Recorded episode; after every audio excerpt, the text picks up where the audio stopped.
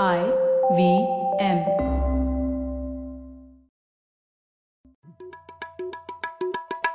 भाई हम हिंदुस्तानियों को बतियाना बड़ा पसंद है। बंगाली में अड्डा उड़िया में खोटी कन्नड़ा में हरटे और हिंदी में पुलियाबाजी। इस कला के लिए हमारी हर भाषा में एक शब्द है। तो प्रणय और मैं तो अक्सर मिलकर पुलियाबाजी करते ही रहते हैं। हमने सोचा कि आपको भी इसमें शामिल कर लिया जाए। तो आइए प्रणय और सौरभ के साथ करते हैं पुलियाबाजी।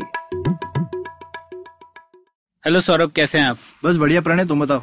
सौरभ अभी हालिया एक चाइनीज़ साइंटिस्ट ह जियानखुए ने एक एक्सपेरिमेंट किया था। उन्होंने क्या किया था कि जीन एडिटेड बेबीज बनाए थे जिससे कि उनको एचआईवी से बचा सके इस एक्सपेरिमेंट आपने सुना था उसके बारे में? हाँ। हाँ मतलब उस साइंटिस्ट को जेल भी हो गई। हाँ। तो ये तो बहुत बड़ी न्यूज़ बन गई थी। बिल्कुल बहुत उथल पुथल हो गई थी कि क्या हो रहा है कोई ऐसे कर भी सकता है कि नहीं? जीन एडिटिंग किया जाना चाहिए कि नहीं? तो इसके बारे में थोड़ा और बेहतर समझना चाहिए। अब मैंने तो बायोलॉजी टेंथ में ही छोड़ दी थी तो मैं थोड़ा निरक्षर हूँ इस बारे में। मैंने बारहवीं तक पढ़ी है तो मैं निरक्षर कम निरक्षर। कम निरक्षर है हम। तो हम लोग किसी ऐसे को लाते हैं जिसको इस बहुत कुछ पता है इस बारे में। हाँ किसी साक्षर को लाया जाए। साक्षर को लाया जाए। तो हमारे साथ ऐसे ही एक साक्षर हस्ती मौजूद है।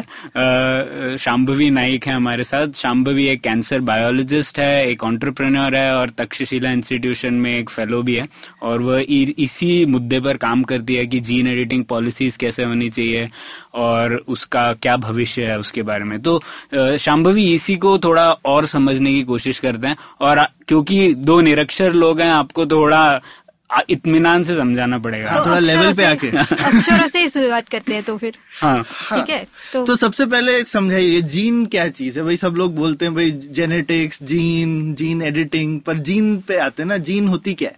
तो आपको डीएनए पता है?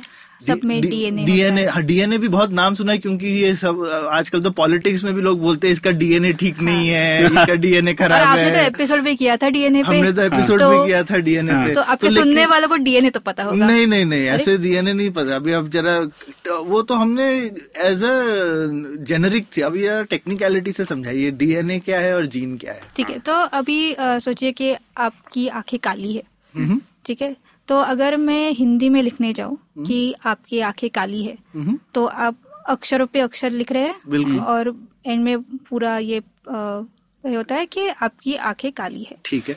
तो काली आँखें बनाने के लिए जो हमारे सेल्स में कोड होता है हम्म, वो होता है जीन ठीक है। ठीक है? और ऐसे अनेक जीन्स होती है जो डीएनए बनाती है फाइनली ठीक है? अच्छा। तो इनकी जो रचनाएँ हैं जीन्स की हम्म। उससे डीएनए बनता है।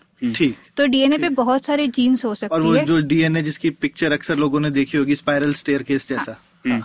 एक तो एक मैं बताना चाहूँगी कि वो वैसे दिखता नहीं है अच्छा हाँ? ये सिर्फ़ फोटोग्राफ में ऐसा दिखता हाँ है वो हाँ. सिर्फ़ फोटोग्राफ में ऐसे दिखता है और हमें लगता है कि वो ऐसे है अच्छा। लेकिन वो वाकई में ऐसे दिखता नहीं है क्या? क्योंकि वो बहुत सूक्ष्म है हाँ अच्छा हम ओके बहुत पर नहीं पर एकदम ज़बरदस्त माइक्रोस्कोप से देखेंगे तो ऐसे नहीं दिखेगा ऐसे नहीं दिखेगा वो जो हम देखते हैं उसका हम्म। एक्सरे डिफ्रैक्शन की वजह से हमें पता चला है कि वो एक्चुअली ऐसे है अच्छा। और उसके ऊपर फिजिक्स के लॉज लगाए थे फ्रांसिस क्रिक और जेम्स वॉटसन ने हाँ। और वो ऐसे बनाया था तो बाकी बहुत दूसरे एविडेंस के बेस के ऊपर है वो लेकिन एक्चुअली वो सेल्स में ऐसे दिखता नहीं है जब अगर हम देखने जाए तो। ओके और अब कितना भी पावरफुल माइक्रोस्कोप लेके आएँगे तो भी वो वैसे दिखता नहीं है क्योंकि एक तो वो होता है कुछ 200 किलोमीटर का।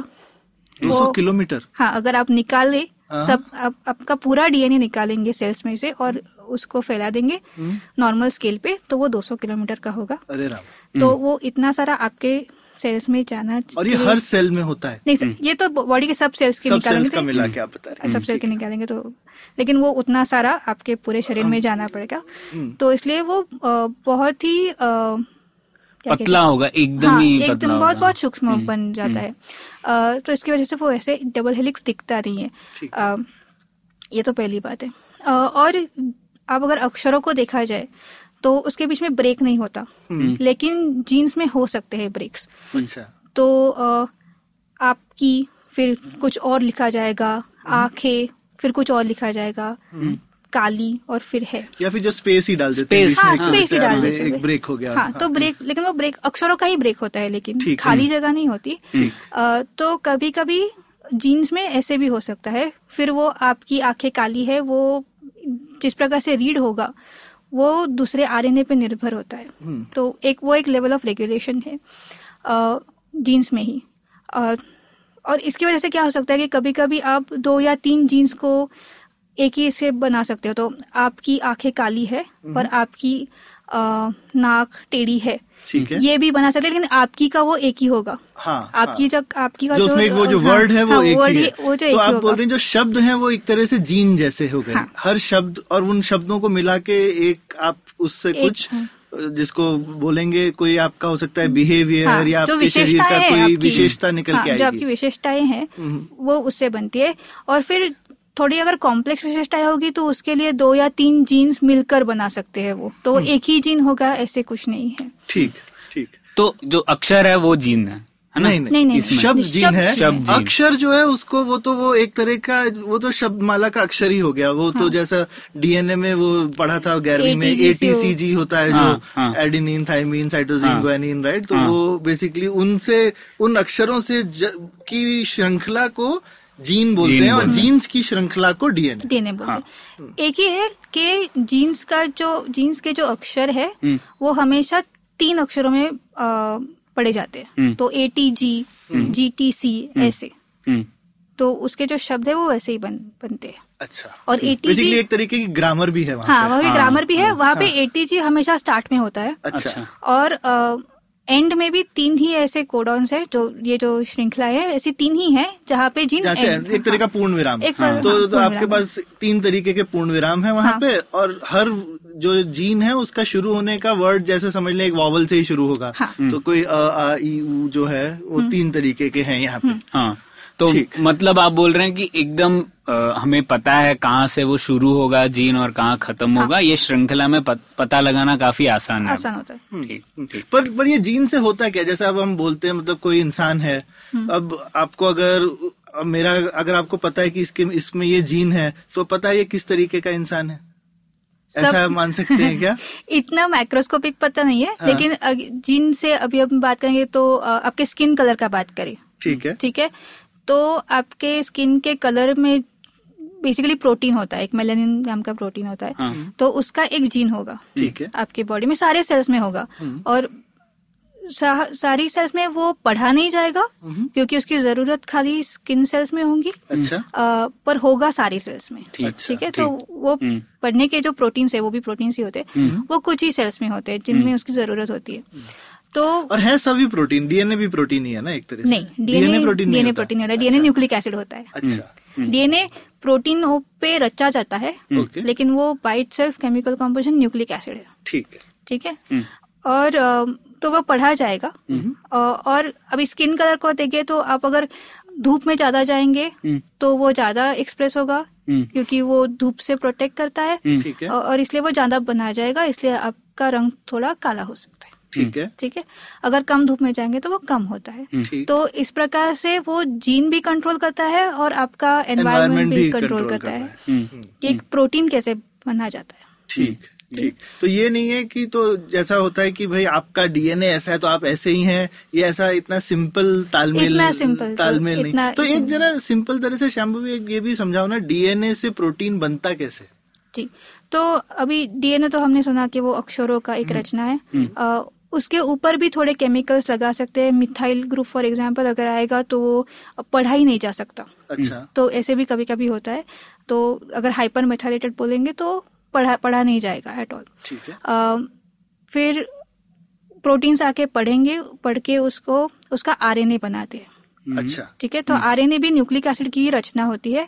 उसमें एटीजीसी नहीं होता एयूजीसी होता है। ठीक है। फिर वो जाता है ये सब न्यूक्लियस में होता है। हम्म। अ, फिर वो न्यूक्लियस से जाता है बाहर अ, सेल में साइटोप्लाज्म में और वहाँ पे राइबोसोम को बाइंड करता है।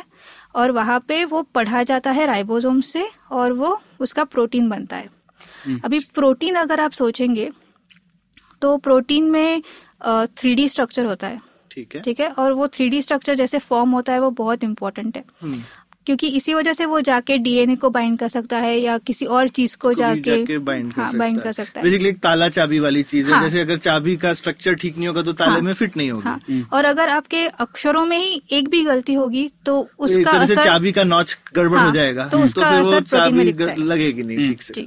तो उसका असर प्रोटीन में दिख सकता है और उसकी वजह से आपका प्रोटीन काम नहीं करेगा। हम्म। ठीक। और बाकी सब कुछ जो है हमारे सेल्स में वो प्रोटीन के ऊपर चलता है। बाकी पूरी बॉडी तो प्रोटीन की प्रोटीन ही की बनी बनी। है। एंजाइम्स सारे प्रोटीन के प्रोटीन से होते हैं। हाँ, खून भी प्रोटीन सब है कुछ सब कुछ। हाँ। हीमोग्लोबिन प्रोटीन होता है तो बाकी सब कुछ प्रोटीन पे चलता है। तो वो प्रोटीन जो बनेगा उसका कोड है डीएनए तो एक तरह से ये पर ये ऐसा इतना सिंपल नहीं है कि सीधे डीएनए से प्रोटीन बीच में एक प्रोसेस हाँ, है बीच में बहुत जिसके थ्रू बनता है और तो एक तरह से एक तो डीएनए क्या है उस पर डिपेंड करेगा क्या प्रोटीन बनना है लेकिन वो प्रोसेस कैसे काम करेगा उस पर भी निर्भर करता है और एनवायरमेंट कैसा होगा उस पर भी निर्भर निर्भर। करता है। ये जो पहली बार शोध में लगाया था वो बैक्टीरिया में था। अच्छा। और बैक्टीरिया में बैक्टीरिया यूजली ग्लूकोज यूज़ करते हैं। हम्म, और अगर ग्लूकोज नहीं होगा और लैक्टोज अवेलेबल होगा तो लैक्टोज यूज़ करते हैं। अच्छा। तो जो वैज्ञानिक इसका इसको देख रहे थे तो उन्होंने देखा कि जब ग्लूकोज होगा होगा अवेलेबल होगा तो बैक्टीरिया ग्रो करते हैं। अच्छा। फिर उनकी ग्रोथ थोड़ी धीमी होती है और फिर थोड़ी देर के बाद वो लैक्टोज यूज़ करके वापस ग्रो हो, होने लगते हैं।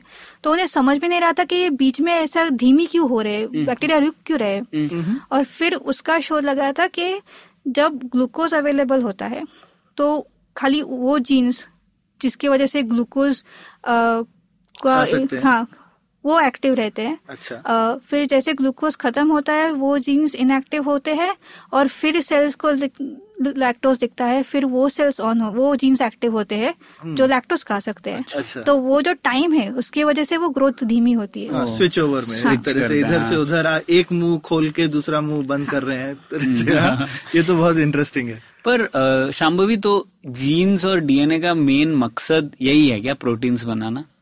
हाँ जीन्स का मतलब है प्रोटीन बनाना और हम्म। ये जो कोड है वो आपकी नेक्स्ट जनरेशन तक पहुंचाना।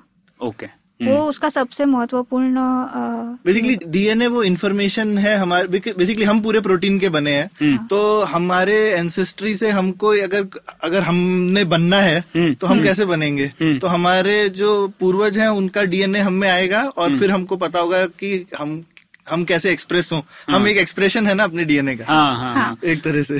करेक्ट हाँ तो वही वो सेल्फिश जीन वाला जैसा। हाँ ये सेल्फिश हाँ, जीन वाला। तो ये क्या होता है? ये लोग सेल्फिश जीन अंग्रेज़ी में काफ़ी पॉपुलर फ्रेज है हाँ, तो राइट तो सेल्फिश जीन को क्या बोलेंगे हिंदी में? स्वार्थी जीन स्वार्थी जीन ये ऐसा नेगेटिव सा वर्ड है। स्वार्थी होती है क्या जीन श्याम शाम्भवी? वैसे तो नहीं होती हाँ, स्वार्थी। जीन जीन में अकल नहीं होती ना? ऐसे लगता तो है हमें। ऐसा लगता है। तो अकल किसमें होती है? ये थोड़ा वैसे जरा फिलोसफिकल क्वेश्चन है कि अकल और कॉन्शियसनेस कब आती है? क्योंकि एक डीएनए में तो नहीं होती ऐसा मॉलिक्यूल टाइप की चीज़ है। वो लेकिन फाइनली जब वो पूरा इंसान बनता है तो उसमें ये क्षमता आती है कि वो बैठ के ऐसे पॉडकास्ट करना चाहता है और बोलना चाहता है कि ये डीएनए क्या चीज़ है। हाँ। तो ये लेकिन आपने वो सुना वो पिक का एक्सपेरिमेंट अभी लास्ट वीक ही आया था आई थिंक कुछ वैज्ञानिकों ने एक पिक के ब्रेन में अम, वो पिग मर गया था। अ, उसका सिर उन्होंने काट दिया। अच्छा। और फिर उनको इलेक्ट्रिक स्टिमुलाई देके वो ब्रेन को वापस एक्टिव कर दिया ब्रेन सेल्स को। अच्छा। और वो वापस एक्टिव हो गए थे। हम्म, लेकिन उनको डर था वो वैज्ञानिकों के एक्चुअली में पिक वापस ज़िंदा हो गया। तो तो बहुत प्रॉब्लम हो जाएगा। अच्छा। अ, क्योंकि मर के चार पाँच घंटे हो गए थे। इसलिए उन्होंने सिर काट के वो एक्सपेरिमेंट किया था। अ, पर अगर सिर होता तो आपके क्वेश्चन का आंसर मिल जाता हमें हम्म एक कॉन्शियसनेस कब आता है? कब आता है? जब वो जब बेसिकली वो सारा प्रोटीन माइंड के स्ट्रक्चर में बन जाता है तो उसको हम कॉन्शियस तो कॉन्शियसनेस शायद वो पैटर्न में है रादर देन किसी एक मॉलिक्यूल में है। हाँ। हम्म। पर हो सकता है जैसे हम लोगों ने डिस्कशन किया स्किन कलर के बारे में ना कि वो प्रोटीन जब यहाँ स्किन में ही वो पढ़ा जाता है। तो वैसे ही कॉन्शियसनेस भी शायद ब्रेन सेल्स का कोई फ़ंक्शन होगा। तो जब ब्रेन में आएगा कोई तभी एक जीन, कोई एक जीन है जो कि कॉन्शियसनेस को कंट्रोल करती है। हो भी सकता है क्या पता? हो सकता है। हम्म। हाँ, हाँ ये तो अभी रिसर्च काफ़ी हाँ। चल रही है इस चीज़ पे तो इसको छोड़ पर पर सेल्फिश क्यों बोलते हैं? स्वार्थी क्यों है जीन तो स्वार्थी इसलिए है क्योंकि और ये रिचर्ड डॉकिंस का अ, की बुक है द सेल्फिश जीन तो उनका कहना ऐसा है कि जीन्स खुद ही वही पार्ट है हमारा जो नेक्स्ट जनरेशन को जाता है जो हमारे बच्चों को जाता है। और जो वही चलते जाता है। तो हम तो खाली उसके लिए एक वाहन की तरह है। वाहन हाँ, है, हाँ। हम तो केवल वाहन है। वो हमारा इस्तेमाल करता है। अ, और सबसे अच्छी जीन कौन सी है वो वही आगे जाती है हमेशा। हम्म, वो तो थोड़ा एक जैसा जो डार्विन का नेचुरल सिलेक्शन का कॉन्सेप्ट है वही हो गया राइट और या उससे कुछ अलग है। वही सेम है कि भाई कि हाँ। आई मीन सीधी सी बात है कि अगर जो जो चीज़ अपने आप को रिप्रोड्यूस नहीं कर पाएगी वो खत्म हो जाएगी खत्म हो जाएगी तो ये उसको उसके ऊपर ये स्वार्थी का लेबल लगाना ये हमारी बात की कल्पना है एक तरह से क्योंकि हाँ। ये तो हाँ। नेचुरल प्रोसेस का आउटकम है ना हाँ। फाइनली जो, जो लोग खत्म हो गए तो हम कहेंगे वो स्वार्थी नहीं थे वो बेवकूफ़ थे या जो भी थे मतलब या वो केपेबल नहीं थे हम्म, हम्म, करेक्ट मेरे ख्याल से कुछ हाँ, हाँ, ये कुछ ऐसा ही है कुछ ऐसा ही तो जैसा कभी कभी लोग बोलते हैं ना कि मतलब मुर्गी एक अंडे का वाहन है कि वो और अंडे बना सके हाँ या ही फिर हाँ हाँ, या हाँ, तो ये ये तो कुछ इस तरीके की बात लेकिन उसमें प्रश्न ये है कि स्वार्थी कौन स्वार्थी किसकी दृष्टिकोण से है? हम्म, क्योंकि अगर चार्ल्स डार्विन की थियोरी देखी जाए तो जीन्स ये नैसर्गिक स्टिमुलाई को रिस्पॉन्ड कर रहे हैं हम्म, और उसकी वजह से बदल रहे हैं। हम्म, पर आप अगर देखिए जो जर्मनी में हुआ या जो यूजेनिक्स प्रोग्राम बहुत देशों में चला हम्म, उनके लिए अच्छी जीन्स जो आगे बढ़नी चाहिए उसकी व्याख्या ही अलग थी क्योंकि उसका निसर्ग से कुछ संबंध नहीं था। वो रेस से या कि वो जो भी चाहते हैं कि भाई ऊँचे कद के लोग ही अच्छे हाँ। हैं। तो कहेंगे सब ऊँचे कद हाँ, के ही। हाँ। होने चाहिए जबकि ऊँचे कद से कोई सही में नेचर में एडवांटेज है या नहीं है किसको मालूम है? हाँ। नहीं एग्जैक्टली तो उसे वो दृष्टिकोण अलग था। तो अगर आप सेल्फिश जीन भी बोले तो जीन तो सेल्फिश नहीं होती। हाँ। हम्म, लेकिन वो अच्छी है या बुरी है हाँ ये भी ये भी हमारे दृष्टिकोण से हम देख सकते देख रहे हैं। तो ये यूजेनिक्स का आपने नाम लिया तो ये यूजेनिक्स क्या चीज़ थोड़ा बताइए। तो फ़ेमस तो जर्मनी में हुआ है नाजिज्म की वजह से लेकिन चालू तो सब देशों हाँ में तो फे, हाँ तो फ़ेमस हुआ क्या? तो नाजी लोग क्या करना चाह रहे थे? तो नाजी लोग ने शुरू- शुरुआत की थी कि उन्हें बूढ़े या जो डिसेबल्ड लोग होंगे उनकी जीन्स खराब है। अच्छा। ऐसी उनकी आइडिया थी। क्योंकि अभी आप अगर सोचे तो जीन्स का जीन्स का जो हमारा नॉलेज है वो तो nineteen O five nineteen O six से बढ़ता जा रहा है। उसके पहले तो पता ही नहीं था कि जेनेटिक्स कुछ होता है। या उससे पहले तो सभी समझते थे कि भगवान ने ही इंसान को बनाया है। तो जैसे जैसे हमें पता चला कि जीन्स की वजह से हमारी विशेषताएँ नज़र आती हैं हम्म, तो लोगों को लगा कि अगर वो विशेषताएँ खराब होंगी तो जीन्स खराब होंगे। हम्म, और अगर वो खराब जीन्स हमारे अच्छे जीनों के साथ मिल जाए तो वो हमारे अच्छे जीन्स दूषित कर सकते हैं। और लेकिन मैं बोलूँगा कि शायद साइंटिफिक अंडरस्टैंडिंग नहीं थी लेकिन लोग इन जनरल ऐसा सोचते थे ना कि इसका खून अच्छा है हाँ। ब्लू ब्लडेड है ये अच्छे खा राइट इसमें ये अपने माँ जैसा लगता है हाँ। ये अपने बाप जैसा लगता है ये दादा। लोगों के सेंस में कुछ तो था कि भाई कुछ तो चीज़ है जो की आपकी फैमिली से आप में आती है लेकिन क्या है? और उसका एग्जैक्टली कैरेक्टर नेचर क्या है? हाँ। मतलब वो जैसे प्रोटीन और ये सब जो ए टी जी सी जो हम लोगों ने हाँ, वो बात की वो नहीं। तो आ, मतलब लेकिन स्ट्रक्चर पता नहीं। हाँ हम्म, लेकिन उसकी प्रिसाइज साइंटिफिक नॉलेज जब हुई तो फिर नाजियों ने उनको भुनाने की कोशिश करी।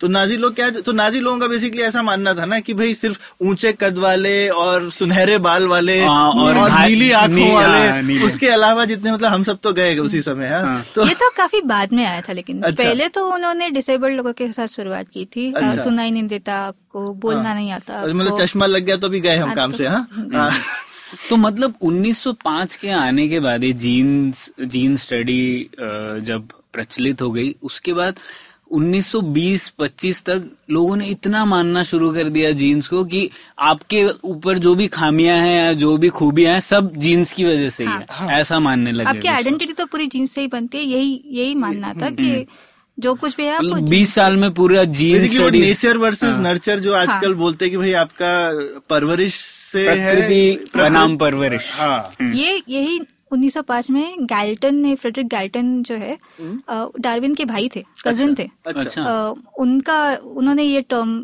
वापस फ़ेमस किया था नेचर वर्सेस नर्चर अच्छा। और उनकी खुद के साथ बहुत बहस होती थी क्योंकि उन्हें समझ में नहीं आता था कि अरे मैं तो इतना होशियार हूँ तो वो मैं जीन्स की वजह से हूँ या या मैंने मेहनत करी है हाँ। पढ़ाई करी है हाँ। या फिर मेरे माँ बाप ने बहुत मेरे को अच्छे स्कूल हाँ, में भेजा था। ठीक हाँ। है।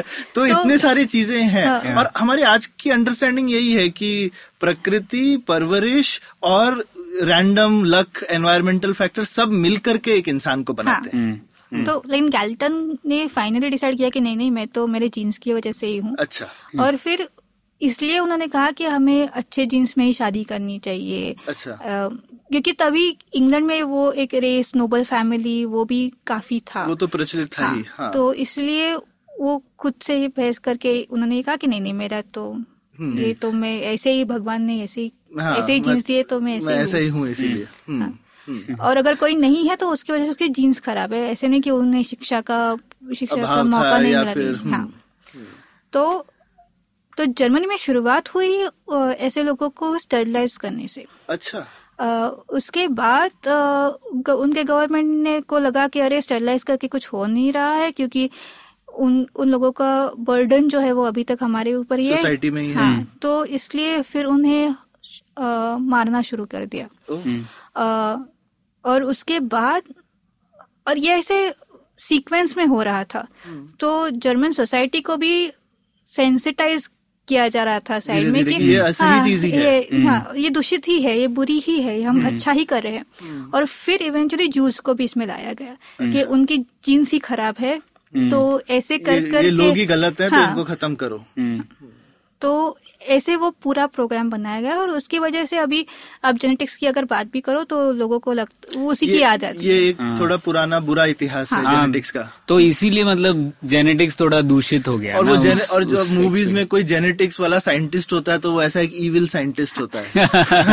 क्योंकि फाइनली उसका यही काम होगा की एक वो कारण ढूंढेगा जिसकी वजह से सबको मार दो या खत्म करो हाँ, इधर ऐसे क्या फ्रैंकनस्टाइन ना हाँ, ऐसे ऐसे ही हाँ। दो दो लोग होते हैं या तो कुछ वो मुर्दा वुर्दा को कुछ मॉन्स्टर बनाने वाला है हम्म, या फिर वो कोई ऐसा कुछ करेगा कि आम आदमी के ही पीछे पड़ने वाला हाँ। हम्म, लेकिन ये प्रोग्राम जो थे वो यूएस में भी थे हम्म। यूएस में मारा नहीं जाता था लेकिन स्टरलाइजेशन के प्रोग्राम्स तो अच्छा। हाँ काफ़ी थे हम्म। और संस्थाएँ थी जो ये करती थी लोगों को पकड़ के लाती थी और उन्हें स्टरलाइज कोर्ट में केस होती थी और अगर कुछ भी कि- अ, कारण लेके उन्हें स्टरलाइज किया जाता था हम्म। तो इसमें बहुत सारे अ, गरीब लोग प्रोस्टिट्यूट्स इन सबको पकड़ा जाता था क्योंकि उन्हें सामाजिक समाज में महत्व नहीं था।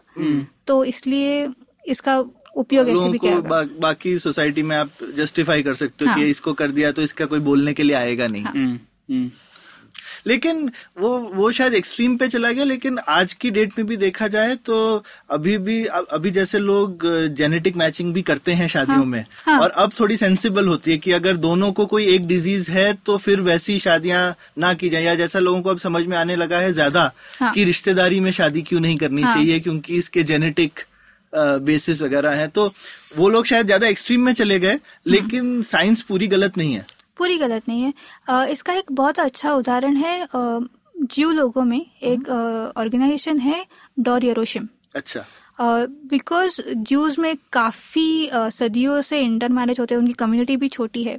सब uh, में नहीं ये अश्नकाजी अश्केनाजी बारे में। है। अच्छा। तो अ, उनमें ये कुछ कुछ डिजीजेस बहुत नज़र आती है। हम्म। तो ये ऑर्गेनाइजेशन जो है वो इस पर्टिकुलर कम्युनिटी के बच्चों का टेस्ट कराती है। अच्छा। उनको बताती नहीं है कि उनके कौन से डिज़ीज़ अगर होगा भी तो अ, ये क्योंकि ये डिज़ीज़ तभी मैनिफेस्ट होती है अगर दोनों आपकी जीन्स खराब हो अगर एक खराब हो तो नहीं होती हम्म। लेकिन अगर आपने और किसी से शादी की उनकी भी एक खराब होगी जीन की कॉपी हम्म। तो आपके बच्चे को चांस है वो हाँ, इसमें थोड़ा हाँ, कर सकते हैं हाँ। कि जब जैसे हर किसी में बेसिकली आप दो कॉपी आएगी डीएनए की राइट हाँ। एक आपके दोनों पेरेंट्स से हाँ। एक एक हम्म। और दोनों हो सकता है अलग अलग हो हाँ तो उसमें से कोई भारी पड़ सकती है कोई नहीं और दोनों अलग होने की जो जैसे ब्लड ग्रुप इसीलिए हाँ। जो है वो अगर आपके पिता का ओ है और माँ का ए है तो आपका ए भी हो सकता है ओ भी डिपेंड करता है कि उनका किस तरह से हाँ।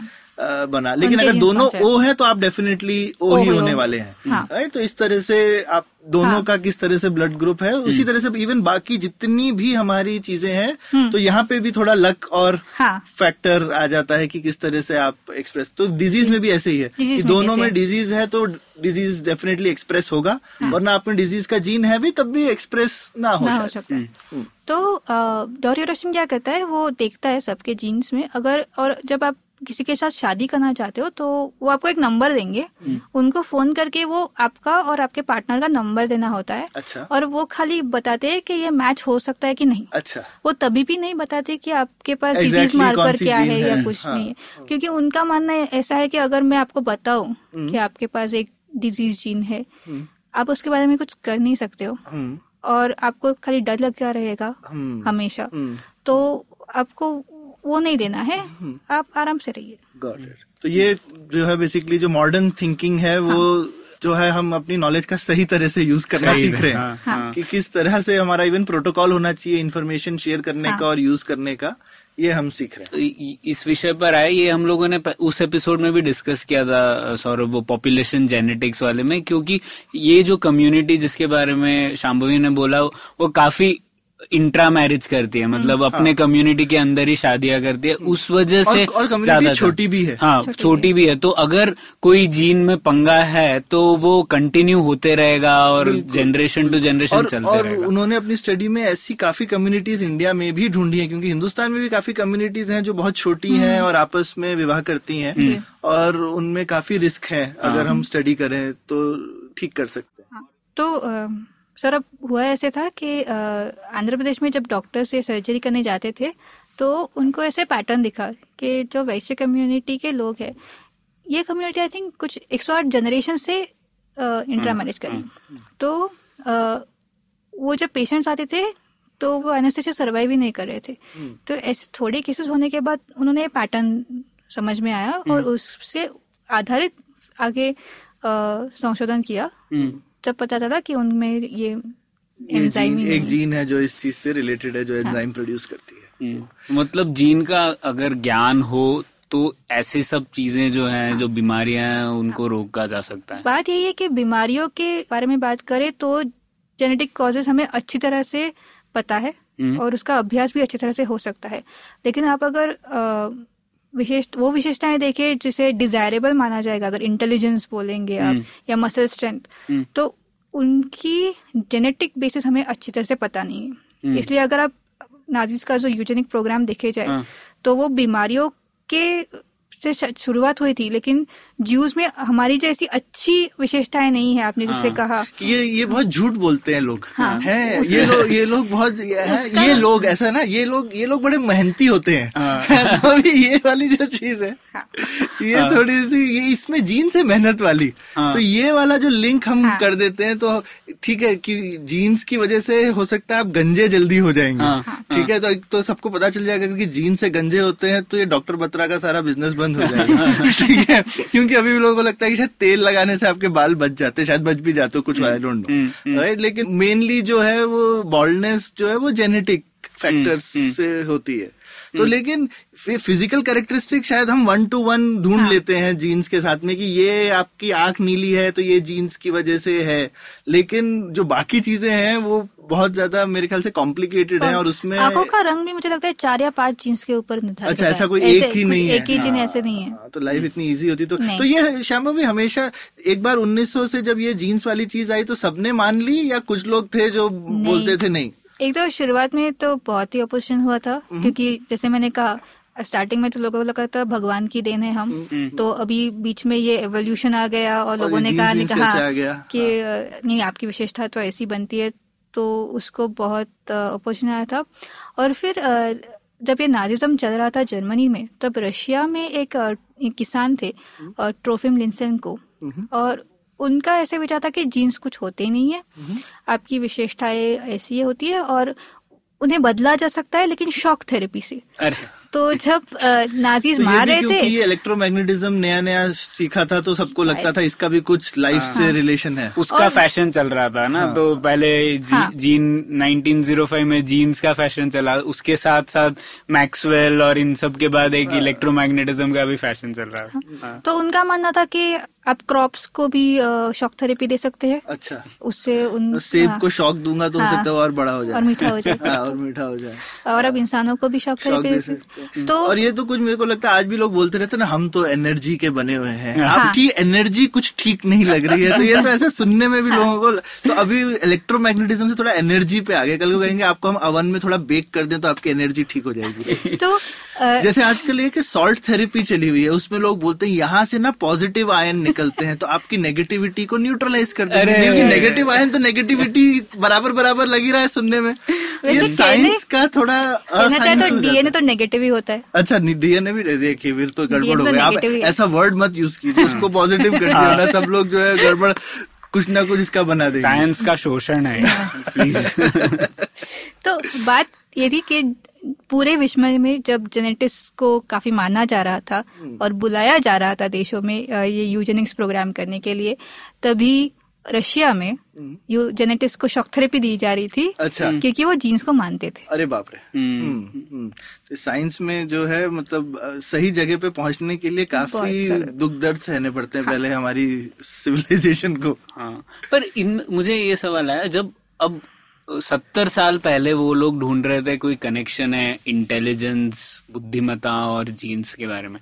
तो अभी सत्तर साल बाद भी कुछ कनेक्शन नहीं मिला है हमें, या लोगों ने ढूंढा नहीं है, या ये इतना कॉम्प्लेक्स है कि अभी टाइम लगेगा। या कुछ बीस साल में हो सकता है क्या हमको पता पड़ जाएगा कुछ जीन का कुछ कनेक्शन है। या फिर हो सकता है फाइनली पता चल जाए कि सिर्फ़ थोड़ा सा योगदान है और जैसा हाँ। हमने बोला कि थोड़ा जीन्स का योगदान होगा थोड़ा परवरिश का होगा और थोड़ा आपका डम लक हाँ लक होगा। हम्म हम्म। कि किस तरह से आपके प्रोसेसेस चलते हैं किस तरह से आप बड़े हुए आपको खाना पीना कैसे मिला? हम्म। जब आप पैदा हो रहे थे तो आप आपकी माता ने कि, किस तरह का पोषण आपको मिला था? तो उन चीज़ों पे भी तो बहुत फ़र्क उन पड़ता चीज़ों पे बहुत बहुत फ़र्क पड़ता है। और शायद उन चीज़ों का ज़्यादा असर है और जीन्स का कम। या जीन्स का ज़्यादा और इनका कम हाँ। ये तो पता नहीं किसी पर को। अभी हमको पता नहीं है किस मात्रा में योगदान है इन तीनों ये हाँ ये पता नहीं। जैसे बुद्धिमत्ता के बारे में तो हमें नहीं पता नहीं है ना अभी। हम्म।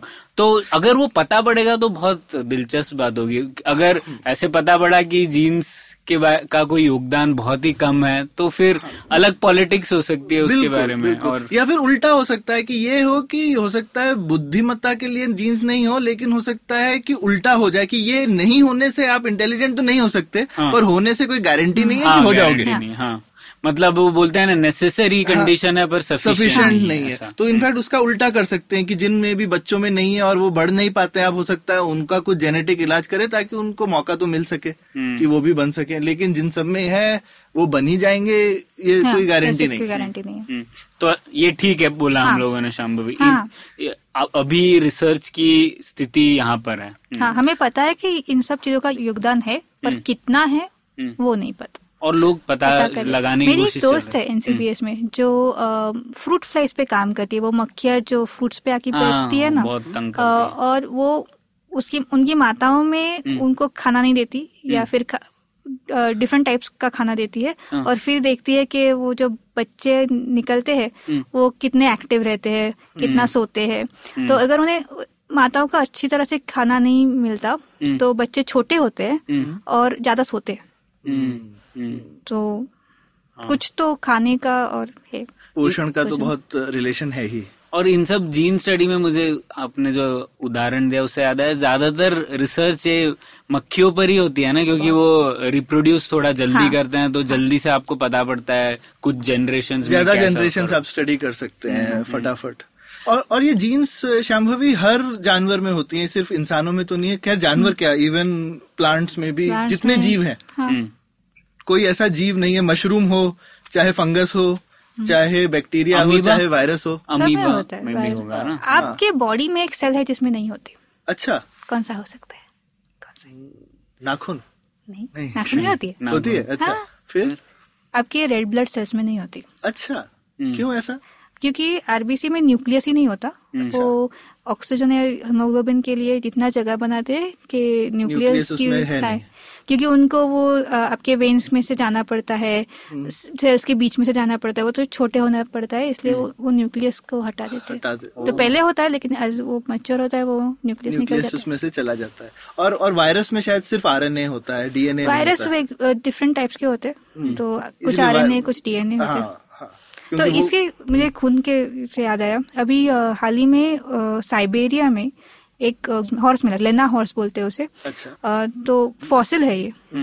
Forty two thousand years old अच्छा। लेकिन वो बर्फ़ में था। इसके लिए उसका खून अभी तक लिक्विड रहा है। अच्छा। और ये पहली बार हुआ है कि हमें लिक्विड ब्लड मिला है फॉसिल में। अच्छा। लेकिन उसको क्लोन नहीं कर सकते क्योंकि ब्लड में डीएनए नहीं होता। ओह। नहीं तो हम उससे एक्चुअली वो हम्म। उस उससे दूसरा लेना हॉर्स बना सकते अच्छा तो ये क्लोनिंग क्या होता है इस बात पे बताइए? वो एक डॉली द शीप क्लोन हुई थी तो बहुत सब हाँ। फ़ेमस हो गया था। और उसके बाद बंद ही हो गया सौरभ। हाँ। वो मतलब 90s से ही मुझे लग रहा था कि अब तो हो गया हाँ, सब लोग क्लोन लोन आने वाले वो साइंस फिक्शन की मूवीज़ हाँ। भी होती थी कि जहाँ आप बड़े हो गए और आपको अपना एक छोटा क्लोन दिख रहा है। हाँ और सब कितनी मैगजीन्स में भी आ गया था और फिर एकदम बंद हो गया। तो शाम्भवी थोड़ा इस Cloning गुत्थी को। सुलझाएँ। तो क्लोनिंग में आप बेसिकली जो डीएनए है उसका एक कॉपी बना रहे हैं हम्म। और हूबहू वैसे ही एक्सप्रेस करके दूसरा जीव तो बना कोई माता पिता का कॉम्बिनेशन नहीं है हाँ, नहीं ठीक है है, तो हाँ। ऐसा कोई रैंडम मिक्सिंग नहीं होगा दो हाँ। डीएनए का हम्म। और हम सिर्फ़ एक क्लोन का कॉपी एक बना क्लोन का देते हैं दूसरा जीव बना रहे हम्म। लेकिन इससे ये नहीं मान सकते कि जैसे हो जैसे वो पहला इंसान हो या पहला शीप हो।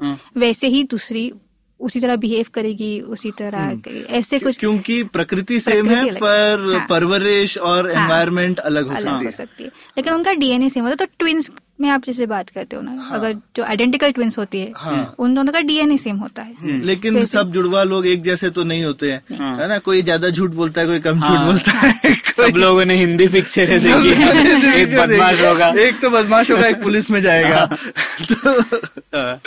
तो ये क्लोनिंग था पर इससे तो हम लोग अब देखिए आपने जैसे बोला कि आइडेंटिकल ट्विंस में भी फ़र्क है तो आइडेंटिकल ट्विंस की स्टडी से पता लगा सकता है ना कि कितना जीन का योगदान रहता वैसे है करते ही हैं सारा का हाँ। सारा जो जीन्स का जब आप देखना चाहते हैं कि जीन्स का फैक्टर सेम है बाकी अलग तो जुड़वाओं पे स्टडी की जाती है। हम्म। यूजुअली उनकी परवरिश भी सिमिलर होती है क्योंकि वो एक ही घर में होते हैं। हम्म, इसकी वजह से वो थोड़ा कंफाउंडिंग फैक्टर है। हम्म, ह्यूमंस का क्लोनिंग तो किया नहीं इसमें ना एक और लोग देखते हैं कि जुड़वा थे पर अडॉप्शन के लिए दे दिए हाँ हम्म। तो आपकी परवरिश अलग हो गई हाँ, बचपन में ही आपको अडॉप्शन हाँ। के लिए दे दिया गया अलग अलग घरों में हम्म। तो ये साइंटिस्ट लोग अलग अलग टाइप की ऐसी फैमिलीज़ ढूंढते हैं हाल ही में ऐसे अमेरिका में केस हुआ था हम्म। कि एक हॉस्पिटल में दो ट्विंस हुए थे एक हम्म। ही टाइम पे पैदा लेकिन वो नर्स ने थोड़ा गलती कर दिया एक को दूसरे के पास भेज दिया और अच्छा। ऐसे वो स्वॉप हो गए हाँ फिर उन्नीस या बीस सालों के बाद उन्हें पता चला कि ऐसे हुआ है गलती से। हम्म। तो उन्होंने अपने असल वाले ट्विन भाइयों को को ढूंढा। अच्छा। हम्म। और अभी वो स्टडी कर रहे पर उनके बिहेवियर में काफ़ी सिमिलैरिटी है। अगर जो, जो उनकी परवरिश अलग होगी लेकिन फिर भी हम्म, काफ़ी सिमिलैरिटी हैं। हाँ, हाँ। निकल आई। है हाँ तो ठीक है तो फिर क्लोनिंग के बारे में बता हाँ रहे थे। तो ह्यूमन क्लोनिंग तो किया नहीं है अनएथिकल माना जाता है। हम्म। अच्छा क्यों? क्योंकि एक तो हमें पता नहीं कि कैसे निकलेगा अच्छा। ट्विन करके और फिर उसको कौन संभालेगा उसकी परवरिश कौन करेगा ऐसे तो बहुत सारे क्वेश्चन हाँ, कौन होगा? उसके तो बहुत क्वेश्चन है। और वो कितनी बन भी सकता है कि नहीं? अभी डॉली द शीप तो शीप थी लेकिन मान लो बच्चा बड़ा हुआ लेकिन चार हाँ। पाँच साल की उम्र में अगर उसको कुछ हो जाए तो हाँ तो पर वो मुझे नहीं लगता कारण है कि ये नहीं हुआ है क्योंकि लोगों ने तो कोई तरीके ढूंढ लिए होते हैं एक बार एक्सपेरिमेंट करने के। पर कारण ये है क्या कि जैसे वो डॉली शीप भी वो ज़्यादा दिनों तक सरवाइव कर पाई क्या? हाँ डॉली द शीप सरवाइव कर पाई थी। हम्म, ह्यूमन एम्ब्रियोज में चौदह दिनों के बाद उन्हें रखना अलाउड नहीं होता। तो हमारे एथिकल गाइडलाइंस ही ऐसे है कि वी कांट इसमें टेस्ट इसमें आप एक्सपेरिमेंटेशन भी ज़्यादा नहीं कर कर सकते। सकते। तो पूरे विश्व में पाबंदी है सिर्फ़ इसीलिए ह्यूमन क्लोनिंग नहीं हुई है नहीं तो हो जाएगी ऐसा? I mean, बहुत सारे उसके लीगल रामिफिकेशंस बहुत है हाँ, जो सोचने हाँ। पड़ेंगे पर ये सिर्फ़ लीगल है अगर आप एक साइंटिस्ट या जेनेटिक्स की तरह सोचें तो आप क्या बोलेंगे? क्लोनिंग होनी चाहिए कि नहीं होनी चाहिए? उसका कुछ फ़ायदा तो नज़र नहीं आता। हाँ सिर्फ़ ये क्यूरियोसिटी हाँ टाइप है। क्यूरियोसिटी टाइप है ना हाँ, क्योंकि इनफैक्ट इंसानों में देखा जाए तो जो सेक्सुअल रिप्रोडक्शन है ये हमारा एसेट है। हाँ। अगर जो पहले जो बैक्टीरिया वगैरह होते थे वो क्लोनिंग से ही पैदा होते थे। पर फ़ायदा क्यों नहीं है? बहुत फ़ायदे हैं। जैसे समझ लीजिए मेरा कल को एक्सीडेंट हो गया। हम्म? तो मुझे कुछ प्रॉब्लम हो गया उस एक्सीडेंट की वजह से। ठीक है। तो मेरा क्लोन जो जीन में तो कोई बदलाव नहीं हुआ होगा उसकी हाँ, वजह से। तो मेरा जीन बन सकता है और वो जो- जीन आपकी क्या? उम्र का थोड़ी होगा। आप उस समय बनाएँगे तो वो आपकी उम्र का होने में उसको हाँ। चालीस साल लगेंगे ना? हाँ तो ठीक है मैं नहीं यार मैं उदाहरण दे रहा हूँ। बच्चों बच्चे के साथ किसी बच्चे के साथ ऐसे हो गया तो फिर फिर यहाँ पे बिल्कुल एथिकल है। अगर आप ये बोले की हर एक का एक स्पेयर पार्ट रख हाँ रिप्लेस क्यों नहीं कर सकते? ठीक है। अभी प्रणय मैं आपको पूछती हूँ। हाँ। आप कभी कभी मुझे इतना काम देते हैं कि मुझे लगता है हाई मेरा क्लोन होता तो कितना अच्छा होता। आप मेरे क्लोन से काम करवाएँगे या मुझसे ही करवाएँगे? दोनों से। अरे। डबल डबल मतलब क्या है अच्छा लेकिन अच्छा ये बताओ शामी जैसे मान लो अभी ऑर्गन ट्रांसप्लांट वगैरह पे इतना ज़्यादा सा पाबंदी है तो अब कोई बोले कि भाई हर बच्चे का पैदा होते ही एक क्लोन बना देना चाहिए और लेकिन उसको ज़िंदा नहीं रखेंगे ऐसा एक फ्रीज करके रखे रहेंगे। हम्म, ठीक है? और उसके बाद में जब भी ज़रूरत पड़ेगी तो यहाँ से एक किडनी लेनी है हार्ट लेना है एकदम मैचिंग की मिल जाएगी।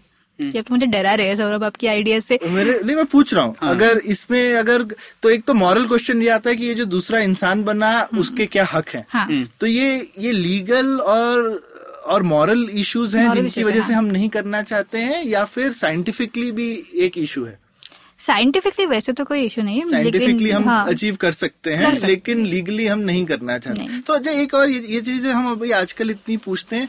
आजकल ऐसा क्या हुआ है कि पिछले पंद्रह बीस साल में जैसे सन 2000 के अर्ली 2000 वगैरह में पूरा जीनोम हमने डिकोड कर लिया था ऐसा बोलते हाँ। हैं। इस चीज़ का क्या मतलब था? और ये, ये- बहुत बड़ी चीज़ मानी जाती थी और क्या ये उतनी बड़ी चीज़ निकली बाद में या बड़ी चीज़ थी? हाँ बड़ी चीज़ तो थी। हम्म। तो जब तक हमने ये पूरा डिकोड नहीं किया था हमें पता नहीं था कि सारी विशेषताएँ कैसी लिखी जाती है उनका अच्छा। कोड क्या है। हम्म। और अगर आपको पता नहीं होगा कि ये इस कोड की वजह से ये विशेषताएँ होती है या हम्म। इस कोड की वजह से ये बीमारी होती है आप उसे बदल नहीं सकते। ठीक। तो इस इस दृष्टिकोण से वो जानना बहुत ज़रूरी था कि कोड क्या है। पूरा का पूरा पूरा का पूरा तो हम लोगों को पता चल गया था जीन क्या होती है हाँ। लेकिन इंसान के अंदर ही सारी जीन्स क्या हैं वो हाँ। हमें आइडिया नहीं था तो हाँ। अब पता है। हाँ तो बीस हज़ार जीन से। बीस हज़ार जीन से। सांप की हाँ, हाँ। तो बीस हज़ार गिनने में इतना टाइम लग गया? बीच में वो सारे स्पेसर्स है ना? हाँ हाँ इसलिए बहुत इस- सारे स्पेसर्स है। ओके तो ओके। जीन के बीच में भी होता है और हर दो जीन्स के बीच में भी होते हैं बहुत सारे अच्छा। अच्छा तो ये कैसे करते हैं? थोड़ा टेक्नोलॉजी आम भाषा में बता सकती हैं क्या? ये कैसे देखा जाता है जीन्स को? अगर जैसे हमारे इंसान मान लीजिए आप कहते हैं हल्का सा थूक ले लो हम्म। या एक कोई सेल ले लो या कोई भी इवन बाल ले लो हम्म। फिर उसमें से आप कैसे देखोगे कौन सी जीन्स है इस आदमी के अंदर? तो इसका शोध लगाया था फ्रेडरिक सैंगर ने अच्छा। सैंगर सीक्वेंसिंग बोला जाता है। और बहुत कष्ट लेके किया था उन्होंने। अच्छा। अ, जहाँ पे वो हर एक अक्षर को देख रहे थे तो उन्होंने ए टी जी सी को सबको एक लेबल लगाया था। अच्छा। और फिर वो लेबल पढ़ते थे कि जैसे तब तक इसका शोध लगाया था जो डीएनए पॉलीमरेज एंजाइम है उसका शोध लगाया था जो डीएनए बनाती है। हम्म, तो अगर आप एक स्ट्रैंड को लेंगे तो डीएनए को दो स्ट्रैंड्स होते हैं आपने जैसे कहा डबल हेलिक्स तो एक स्ट्रैंड को लेंगे और डीएनए पॉलीमरेज लेंगे तो वो दूसरी स्ट्रैंड अपने आप बनाता है। देगा हाँ। और वो इसमें वो उन्होंने लेबल लगाया हुआ एटीजी से डाला था और वो लेबल पढ़ के ए गया है टी गया है जी गया है ऐसे करके वो धीरे धीरे करके पढ़ते थे। तो पढ़ने का मतलब क्या है? उसमें वो बेसिकली कुछ केमिकल डालेंगे हाँ, और फिर स्टडी करेंगे हाँ करेंगे। फिर वो लेबल पढ़ेंगे कौन कौन से तो और लेकिन अब आजकल कैसे करते हैं? अभी तो सीक्वेंसर अवेलेबल होते हैं। तो हाँ लेकिन बेसिक प्रोसेस तो वही है है। लेकिन वो प्रोसेस अब फास्ट हो गया है और सस्ता हो। गया है। तो ये बेसिकली जो हमारा इलेक्ट्रॉनिक्स का बूम है उसने यहाँ भी हमारा हेल्प किया है। हाँ। तो एक तरह से हम अपनी जो बायोलॉजी है उसको हम इंफॉर्मेशन में कन्वर्ट हाँ। करके फिर फाइनली लिखना हो रहा है। फाइनली डिजिटाइज कर दिया फिर आप उस डिजिटाइज एक बार आपने जीन को डिजिटाइज करके वो पूरी की पूरी जीन के अल्फ़ाबेट बना दिया हाँ, एक हाँ। तरह से एक्चुअल एबीसीडी हाँ। लिख दिया वहाँ पे ए टी जी सी या जो भी है उसके बाद फिर आप उसको जैसा कट कॉपी पेस्ट एक वर्ड डॉक्यूमेंट में डाल करके पूरा हाँ। जीन देख सकते हैं जी हाँ हम्म। तो इसके वजह से अब ये बूम जो है एक तरह से इलेक्ट्रॉनिक्स और डिजिटाइजेशन की वजह से उसके बाद स्पीड अब बढ़ गई है। स्पीड हम्म, बढ़ गई है। इस चीज़ में शोध करने की और अलग अलग देखने की कि भाई ये जीन यहाँ पे काटी जाए या निकाली जाए इसका हाँ। क्या असर होगा क्या करना या चाहिए। कौन सी जिनकी वजह से कौन सी बीमारी हो सकती है आपको हम्म, कौन सी ससेप्टिबिलिटी हो सकती है ये सब स्टडी करना हाँ। अब आसान और तेज हो गया। है। तो ये जो बा, जैसे बा, बाकी चीज़ों में तेज़ी आई है मोबाइल फ़ोन बूम की वजह हाँ। से एक तरह से बोल सकते हैं। हम्म, क्योंकि इलेक्ट्रॉनिक कंपोनेंट सस्ते हो गए हम्म, इतनी सारा इलेक्ट्रॉनिक्स की वजह से तो वही फ़ायदा जेनेटिक्स वालों को भी मिल गया है। हम्म। बढ़िया है। तो इस वजह से अब नई नई टेक्नोलॉजीज़ आना शुरू हो गई है ना? तो क्लोनिंग तो अब 20 साल पुरानी बात हो गई। और अब हम लोग आ जाते हैं आज क्या हो रहा है और क्या बदलाव आ गए हैं उसमें? हम्म हम्म। तो ये इसी विषय पर डिस्कशन जारी रखेंगे। लेकिन एक छोटा सा ब्रेक लेते हैं इस जगह पर।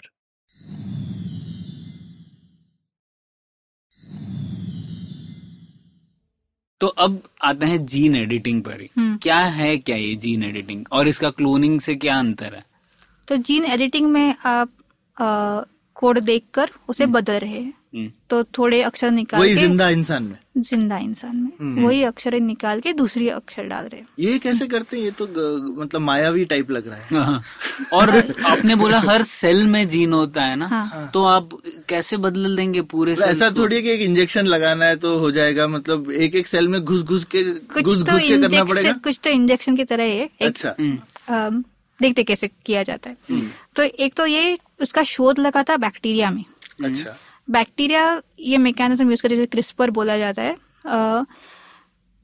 क्योंकि बैक्टीरिया को इन्फेक्ट करते हैं वायरस तो वायरस उन्हें बीमार करते हैं और वायरस खाली डीएनए या आरएनए ही डालेंगे बैक्टीरिया में और फिर उससे उससे बीमारी होती है। हम्म, तो बैक्टीरिया में ये शोध लगाया था कि बैक्टीरिया के डीएनए में भी थोड़े थोड़े वायरस के सेगमेंट्स मिले थे वायरल डीएनए के। अच्छा। तो वैज्ञानिकों को समझा नहीं था कि ये वायरल डीएनए क्या कर रहा है इधर। हम्म, तो बैक्टीरिया में जो क्रिस्पर मॉलिक्यूल्स है वो वो वायरस का डीएनए पढ़ते हैं। और अगर सिमिलर वायरस का डीएनए दूसरी बाहर से आए तो उसे जाके काटते हैं। और इस प्रकार से वो बैक्टीरिया को बचाते हैं फ्रॉम द इन्फेक्शन समझा नहीं मैं। वापस समझाओ। हम्म, ठीक है।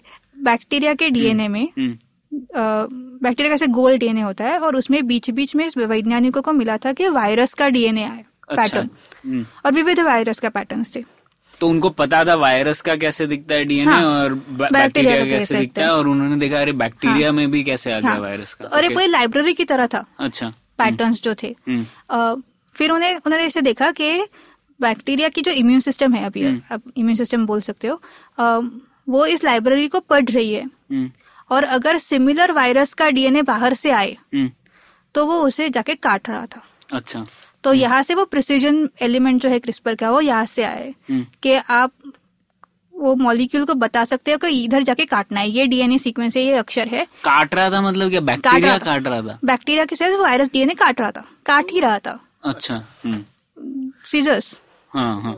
मतलब ओके ठीक है तो एक तरह से डिफेंस एक्शन उसका। हाँ डिफेंस एक्शन तो बैक्टीरिया का डीएनए काट दिया तो फिर वो प्रोटीन नहीं बना सकता और फिर वायरस का आगे कुछ होगा नहीं। ठीक है? तो यहाँ से वो प्रिसीजन का मैकेनिज्म आया कि अगर क्रिस्पर के जो ये मॉलिक्यूल्स है वो हम ह्यूमन सेल्स में डालेंगे हम्म, और उनको बोलेंगे कि ये डीएनए है जहाँ पे आपको कट करना है हम्म, तो क्रिस्पर जाके वहाँ पे कट करेगा। हम्म, अच्छा। हम्म, और फिर हमारे सेल्स में रिपेयर का मैकेनिज्म तो है ही हम्म, तो उसका यूज़ करके वो नए अक्षर डालते हैं। हम्म, तो उसका टेम्पलेट भी हम देते हैं कि नए अक्षर कौन से डालने हैं। हम्म, तो इससे वो बेसिकली पुराने अक्षर निकाल के नए अक्षर डालता है हाँ तो मतलब इसका जैसे जो हम लोगों ने डिस्कस किया था डबल हेलिक्स स्ट्रक्चर है उसमें बहुत सारे जीन्स होंगे। हम्म। आप अब पता लगा सकते हैं कि किस जीन्स में जाना है और ऐसे कैची की तरह हम्म। जैसे जीन्स को हटा आपका दो जैसे आपका शुरू का एग्ज़ाम्पल था इस, इसकी आँखें नीली हैं। हम्म। तो हम जाएँगे नीली को काटेंगे और बोल देंगे भूरी हैं। हाँ, तो हाँ, इसकी आँखें भूरी है आ जाएगा वहाँ पे तो उस आदमी की आँखें भूरी हो जाएँगी ज़िंदा आदमी की? अगर अगर ऐसी का एक ही जीन हाँ, से अगर रिलेशन एक ही होता जीन से तो होता। हाँ। तो कर सकते हैं सब। अरे वाह मतलब अगर इतना सिंपल होता तो हाँ कर हाँ, सकते अरे हैं वाह। लेकिन इतना सिंपल है नहीं। और एक बात ध्यान में रखनी है कि आपकी जो विशेषताएँ हैं वो ऑन और ऑफ़ स्विच नहीं होता। अच्छा। अगर आप स्किन कलर देखें तो सबका अलग होता है। ऐसे नहीं है कि आप काले ही होंगे या सफ़ेद ही होंगे ठीक है। बराबर। तो ये जो रेगुलेशन है वो जीन सीक्वेंस के ऊपर आधारित है। वो उसे पढ़ा कैसे जाता है उसके रेगुलेटर के ऊपर आधारित है और बाकी बहुत सारे फैक्टर्स है जैसे हमने हाँ, बात की। तो हम्म। ऐसे ऑन ऑफ़ नहीं है। तो इतना सिंपल नहीं है कि ऐसा कर अगर- दिया। हाँ ऐसा कर दिया। अभी मुझे कल गोरा होना है तो मैं ऐसे हाँ, हिंदुस्तान में तो बहुत चलेगा। फेयर एंड हाँ। लवली की जगह लोग जीन थेरेपी बेचेंगे फ्री आइए गोरे हो जाइए। आप ऐसे आइडियाज़ क्यों दे रहे हैं सर?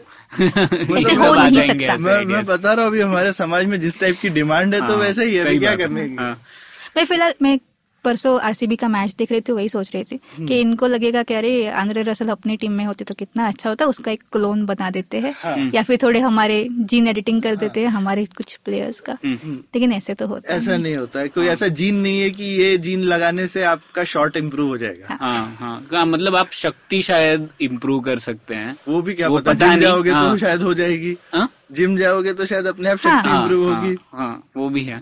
हाँ और कैसे तकनीक है क्रिकेट एक हाँ, शॉट मारने की और हाँ, उसमें कितनी हाँ। इंटेलिजेंस यूज़ हाँ, होगी वो सब पता- नहीं कर सकते। हम्म। पर ठीक है तो हम लोग जीन एडिटिंग पर ही जाते हैं तो आपने बताया कि कैसे हम लोग अक्षरों को बदल सकते हैं। पर ये आपने नहीं बताया कि एक सेल में करने से वो पूरे सब सेल में कैसे हाँ फैल जाएगा? तो सेल्स ह्यूमन बॉडी में अगर देना हो तो वो यूजुअली वायरस देते हैं। हम्म, अ, और वायरस सिर्फ़ स्पेसिफिक सेल्स में ही जाके लग सकता है। हम्म। और उन्हीं सेल्स में वो जो क्रिस्पर के ये मॉलिक्यूल्स है वो भेज सकता है। हाँ, तो इस प्रकार से स्पेसिफिसिटी लाती है। हम्म, अभी परसों एक जीन थेरेपी का ये आया था एक स्किड नाम का डिज़ीज़ है सीवियर इम्यूनो डिफिशियंसी डिसऑर्डर तो उसमें वो बच्चों को जो इम्यून सेल्स होते हैं वो बनते ही नहीं है उन बच्चों में। तो वैज्ञानिकों ने जो एचआईवी है ह्यूमन इम्यूनो डिफिशियंसी वायरस उसको लिया और उसमें वो जीन डाली हम्म, जिसकी वजह से बन सकते हैं इम्यून सेल्स और फिर वो एचआईवी को वो बच्चों में डाला। हम्म, तो बच्चों का एचआईवी नहीं होता क्योंकि उसका जो एच कॉजिंग टीएनए वो निकाल दिया था। अच्छा। अ, लेकिन ये जो दूसरी जीन है उसकी वजह से अभी वो बच्चे इम्यून सेल्स बना रहे हैं हम्म। और उसकी वजह से अभी वो आराम से ज़िंदगी रह सकते तो ये वायरस का जो एक मतलब वायरस एक तो हमेशा शायद खराब नहीं होती है। हाँ। कोई वायरस होती है शायद जिससे हम बीमार होते होंगे इतनी सारी वायरस आती होंगी हम पे लगती हाँ। होंगी हमको पता भी नहीं पता चलता होगा क्योंकि हमारा हमारी बॉडी में जैसे आपने बोला उसमें कोई रिसेप्टर नहीं है। हाँ। तो वो बस आएगी घूमेगी फिरेगी। तो क्या इंसान में भी वायरल डीएनए होता है? जैसा आपने बोला बैक्टीरिया में पाया गया है इंसान में भी होता है क्या ऐसा? वायरल डीएनए तो नहीं पर ऐसे माना जाता है कि हमारा जो माइटोकॉन्ड्रिया है हम्म, वो बैक्टीरिया है अच्छा। एक्चुअल में। ओह।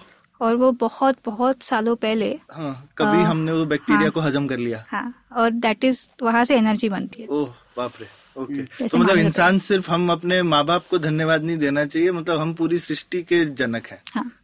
वैसे तो और फिर वो हर्पीस वायरस वगैरह होते हैं लेकिन उनसे इन्फेक्शन नहीं होता लेकिन वो कुछ करते भी नहीं है ऐसे तो होता हाँ, है। तो ऐसे वायरस तो होते तो हम यहाँ पे वायरस का यूज़ हाँ, तो हाँ। वायरस जैसा मेरी समझ है वायरस में खुद तो कुछ होता नहीं वायरस सिर्फ़ इन्फॉर्मेशन का टुकड़ा है। हाँ। और वो आके एक तरह से आता है और आप ही के सेल का इंफ्रास्ट्रक्चर यूज़ करके बराबर। अपना रेप्लीकेशन करेगा और फिर बाकी सेल में फैल जाएगा।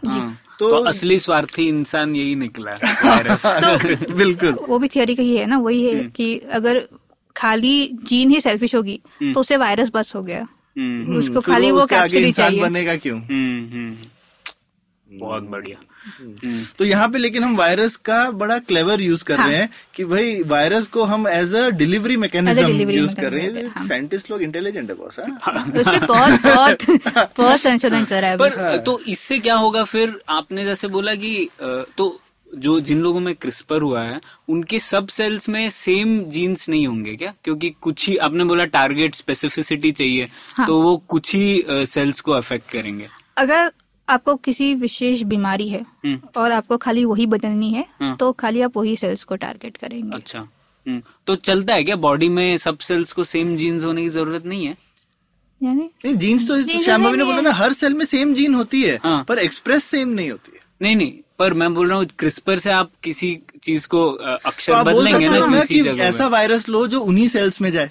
हाँ क्योंकि सेल स्पेसिफिक टारगेटिंग आप नहीं कर वो सकते हो समझ ना। गया मैं। हाँ। तो मैं ये बोल रहा हूँ कि तो कुछ ही सेल्स में जहाँ पर प्रॉब्लम था वहाँ पे आपने अक्षर बदल दिए। और बाकी बॉडी में नहीं बदल रहे हैं हाँ, तो कुछ ऐसा फ़र्क नहीं पड़ेगा। कुछ उसका पड़ेगा। वो ये इंटरेस्टिंग था। हम्म। मतलब एक इंसान में अलग अलग टाइप के जीन्स बेसिकली उसका डीएनए जो है अलग अलग हो गया हाँ। बॉडी में। हाँ। और ये शायद लेकिन नेचुरली भी होता होगा क्योंकि म्यूटेशन भी तो होते हैं हाँ। और म्यूटेशन पूरी बॉडी में एक जैसे तो नहीं होंगे हाँ तो हो सकता है कि आपकी स्किन सेल्स में कुछ म्यूटेशन हुए हों जो कि आपके नॉर्मल उसमें नहीं हुए हों हम्म। हमने वैसे एक्सप्लेन नहीं किया म्यूटेशन क्या होता है तो म्यूटेशन बेसिकली रैंडमली बेसिकली नीले का पीला हो गया हम्म हम्म। है ना? अक्षर में बदलाव आ गया इतना लंबा इसलिए, इसलिए मैंने नीला पीला बोला सिर्फ़ न का प हो गया ल सेम है। स्पेलिंग मिस्टेक Spelling टाइपो बोल सकते हैं। हाँ। हाँ, है। अब इससे हम लोग इतने एनालॉजी दे रहे हैं इतने उदाहरण दे रहे हैं तो एक और उदाहरण आता है। लोग अक्सर बोलते हैं कि ये बिट्स जैसा है मतलब कंप्यूटर कोड जैसा है हाँ। जीन तो क्या सही है क्या ये उदाहरण देना? क्या आप आपको क्या लगता है? ये ऐसा सोर्स कोड जैसे मैंने कोड हाँ, लिखा सी में या जावा में हाँ। और उसके बाद उसको कंपाइल किया और चला दिया। तो जैसे हमारे यहाँ जो जेनेटिक कोड है वो एक तरह से सोर्स कोड है हमने लिखा हुआ है और कंपाइल करते हैं तो उसमें से आदमी निकल के आ जाता है। वैसे वैसे पेपर पे देखा जाए तो हाँ, कुछ कोड कुछ ऐसा है। लेकिन हमेशा वो कोड से वही आदमी बनेगा ऐसी तो ऐसा हाँ, ऐसा है तो नहीं। कंपाइलर जितना हाँ। क्या बोलना चाहिए डिटर्मिनिस्टिक नहीं, नहीं, है नहीं। तो ये ऐसा स्टोकास्टिक और अनडिटर्मिनिस्टिक प्रोसेस है। और सेल्फ लर्निंग है। हाँ। हम्म, तो बदल भी सकता है। बदलता भी रहता है। हम्म, हम्म, हाँ, और सोर्स कोड में म्यूटेशन तो नहीं हो जाता बैठे बैठे हम्म, हम्म, हाँ, ठीक है तो तो ये अब ये बताओ कि ये सब टेक्नोलॉजी तो है हाँ। तो अब इसमें जिसको बोलते हैं जो ये एथिकल मुद्दे हैं हम्म। उस पे आ जाते हैं कि ये एथिकल मुद्दे क्या हैं और क्यों हैं हम्म। जरा उसको समझना चाहिए। जो हमने एक तो वो क्लोनिंग वाला तो डिस्कस किया पर अब ये जैसे क्रिस्पर है हाँ। क्रिस्पर तो बड़ी पावरफुल टेक्नोलॉजी लग रही है कि आप जाएँ और ऐसे cut cut cut snip snip snip paste paste paste और आपने किसी को ठीक कर दिया। तो ये क्यों पॉपुलर नहीं हो रही और कुछ कुछ जगहों पे इसको लेके बड़ा कंसर्न है ये नहीं होना चाहिए ऐसा करने से इंसान जो है वो भगवान का रूप ले रहा है ब्ला ब्ला और इंसान में तो छोड़ ही दीजिए। हम तो जेनेटिकली मॉडिफाइड खाने को लेकर के भी खूब हाँ, इतना डरते रहते हैं। मतलब सरसों भी नहीं इस्तेमाल हाँ। खा सकते हैं तो फिर आप इंसान तो छोड़ ही दीजिए। तो ये ये चीज़ के बारे में बताइए ये डिबेट इतनी क्यों गर्म है? एक तो ये काफ़ी नेसेंट टेक्नोलॉजी है अभी तक बहुत संशोधन करना बाकी है बहुत साइंटिफिक रिस्क है अभी तो इसलिए बहुत चल रहा है काम इसलिए इतना फेमसली यूज़ नहीं हो रही है। लैब्स में हो रही है लोग जीन का काम क्या है? ये ढूँढने के लिए उसे क्रिस्पर करके चेंज करते हैं। तो वो तो बहुत रूटीन भी हो रहा है इंडिया में भी हो रहा है। अच्छा। इंसान में जो है वो अभी तक इतना फ़ेमस नहीं हुआ है। यूपेन में अभी चालू हुआ है क्रिस्पर का पहला स्टडी अच्छा। ब्लड कैंसर के लिए। हम्म, अम, और चाइना में ऐसे बोला जाता है कि सौ या ज़्यादा लोगों को दिया है अच्छा। लेकिन उसका कुछ रिकॉर्ड नहीं है। ऐसे। इस बट बोला जाता है कि वहाँ पे दो तीन सालों से चल रहा है। और ये कितनी कॉम्प्लिकेटेड टेक्नोलॉजी है? मतलब मैं घर पे कर सकता हूँ या फिर मेरे को इसके लिए लाखों करोड़ों की लैब बनानी पड़ेगी और गवर्नमेंट का परमिशन लेना पड़ेगा? या कि, किस लेवल पे? या फिर कोई स्टार्टअप जो है वो अपने लेवल पे फंड रेज करे तो कर सकता है? किस लेवल का कॉम्प्लिकेशन लाखों करोड़ की लैब नहीं चाहिए। अच्छा। गवर्नमेंट परमिशन लेंगे तो अच्छा होगा। हाँ, लेकिन लेनी ज़रूरी है क्या? हिंदुस्तान? हाँ हिंदुस्तान में भी? है। अभी तक अपने पास उतने अच्छे गाइडलाइंस नहीं आए और जो मेन हमारा फंडिंग आता है रिसर्च का वो सारा गवर्नमेंट से आता है और उसके लिए परमिशन लेना तो ज़रूरी है। राइट पर है तो छोटी सी चीज़ ना क्रिस्पर की किट लोग गराज में हाँ, लेकर ऐसे बदल रहे हैं। ऐसा मतलब आप ऑनलाइन जाके किट खरीद सकते हैं। हाँ हाँ? हाँ तो ये तो अभी ठीक है इंसान को छोड़ते हैं पर मान लो इसको यूज़ करके कोई जिसको कहते हैं बायो वेपन वगैरह बना दे कोई बैक्टीरिया ले और उसमें ऐसी छेड़छाड़ करे कि हाँ। वो डेंजरस हो जाए तो ये तो बहुत खतरनाक भी हो सकता है ना बहुत खतरनाक है, इसीलिए थोड़ी रेगुलेशन की ज़रूरत भी है। पर रेगुलेशन होगी भी तो क्या कर लेंगे? मतलब अगर ऐसा कुछ है कि मैं खरीद के घर में कुछ कर सकता हूँ लोग घर में बॉम्ब बनाते रहते हैं। हाँ तो किचन के सामान से तो बॉम्ब बन जाते हैं छोटे मोटे आईडी वगैरह। तो उससे इतनी परेशानी है। कल को अगर आतंकवादी लोग घर में बैठ के बैक्टीरिया के साथ में छेड़छाड़ करने लगे तो क्या होगा फिर? हाँ उसका एक डर है। एक अच्छी बात ये है कि आप बैक्टीरिया के साथ छेड़छाड़ करेंगे तो कभी भी बैक्टीरिया आपको भी बीमार कर कर रहा है वो भी हाँ। हाँ वो तो तो, इसकी- पर वो तो जैसे सुसाइड बॉम्बर होते हैं कल सुसाइड हाँ। बायोलॉजिस्ट आने लगेंगे। हम्म, आप तो आप तो काफ़ी डेंजरस आइडिया दे रहे हैं सौरभ। हाँ, हाँ। नहीं डेंजरस आइडिया बट ये सब सोचने की बात है ना मतलब ये तो बराबर ये ये ऐसा चीज़ नहीं है कि ये सिर्फ़ काल्पनिक है। हम्म। कल नहीं, को हो भी सकती है। नहीं नहीं। मैं लास्ट मंथ ही जर्मनी गई थी। जर्मन गवर्नमेंट ने एक ऑर्गेनाइज किया था कॉन्फ्रेंस आर्म्स कंट्रोल पे। अच्छा। और इसमें इसी की बात थी बायोटेक्नोलॉजी और काफ़ी डर पैदा हो रहा है अभी यूरोप में भी हम्म, कि कुछ तो करना चाहिए। नॉन स्टेट एक्टर्स जो है वो ज़्यादातर शायद इस्तेमाल करने की संभावना भी है। हम्म, अ, पर उसके लिए क्या कर सकते हैं इसके इसके ऊपर कुछ सुझाव तो उतने अच्छे है नहीं। हम्म, अम, और इंडिया में तो एक तो बायो सेफ्टी और ज़्यादा बढ़ानी चाहिए लेबोरेटरीज में। हाँ हाँ। कोई ऐसे बैक्टीरिया चुरा के ना ले जाए। हाँ। पर पर इसमें एक बात है जो क्रिस्पर की किट है उसमें वो किट बनाना इतना मुश्किल होगा ना मतलब जो पदार्थ उसमें यूज़ हो, हो रहा है उसके लिए तो बहुत शोध चल रहा होगा। ये डिलीवरी सिस्टम जो है वो काफ़ी आसान है। मतलब हाँ, शायद वो भी क्यों आसान है? वो अगर ऐसे वायरस को आप चेंज करें कि वो सिर्फ़ आपको इसी तरह से अटैक करे मेरे को कोई आसान तो इसमें क्या दिख रहा है? नहीं मैं बोल रहा हूँ कि मतलब उसका प्रोडक्टाइजेशन हो गया। वो अब एक प्रोडक्ट के तौर पर डिलीवरी मैकेनिज्म बहुत अच्छा सा बन गया। पर ये मतलब ये क्या आप बताइए आसान है मुश्किल है क्या आपको लगता तो है क्रिस्पर के जो मॉलिक्यूल्स है वो तो प्रोटीन है। ठीक है। तो वो बनाना तो वैसे आसान है। हम्म, अ, आपको मिलना भी आसान हो सकता है। अच्छा। विशेषता ये है कि आप क्या टारगेट करोगे? हम्म। क्योंकि उसके ऊपर वो जो डीएनए सीक्वेंस आप टारगेट करोगे उसके ऊपर सब कुछ निर्भर है। हाँ, मतलब कहाँ पे आप काटा हाँ। पीटी और फेर बदल जो कहाँ करने वाले हैं वो हाँ पता करना। और वो ऑनलाइन नहीं मिलता। हाँ। हम्म, तो ऑनलाइन किट में तो आपको एक स्पेसिफिक यही आएगा कि आप ये डीएनए काट सकोगे। अच्छा, तो हाँ। वो बदलना हाँ, थोड़ा मतलब आपको एक रेडीमेड जैसे आप बोल रहे थे ना बम तो रेडीमेड चीज़ मिल सकता है बम पर आपको खुद को बम बनाना है वो थोड़ा अभी तो- मुश्किल है हम्म, हम्म। हम्म। लेकिन इतना भी नहीं है आपने कहा कि जिसमें सिर्फ़ स्टेट की ज़रूरत है अगर कोई ठीक ठाक पैसा लगाए तो आप अपनी हाँ।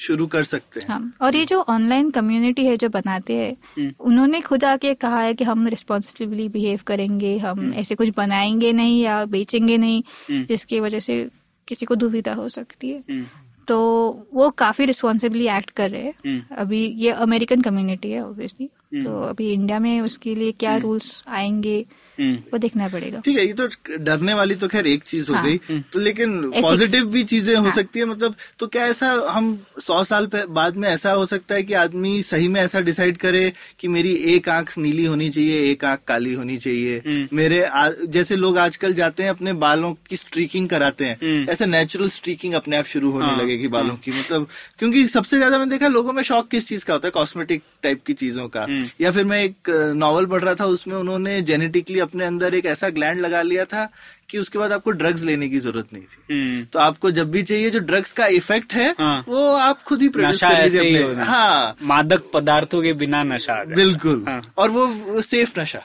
कि आप चाहे तो सिर्फ़ पाँच मिनट के लिए रहेगा कि तीन मिनट के लिए कि हाँ। आधे घंटे नो हैंगओवर ठीक है? आप आपको ऐसे कर सकते तो आप क्या चूज़ करेंगे करना? ये मेरे को भी पता नहीं पर आप बताइए ये सब चीज़ें पॉसिबल है क्या? पहले ये बताइए।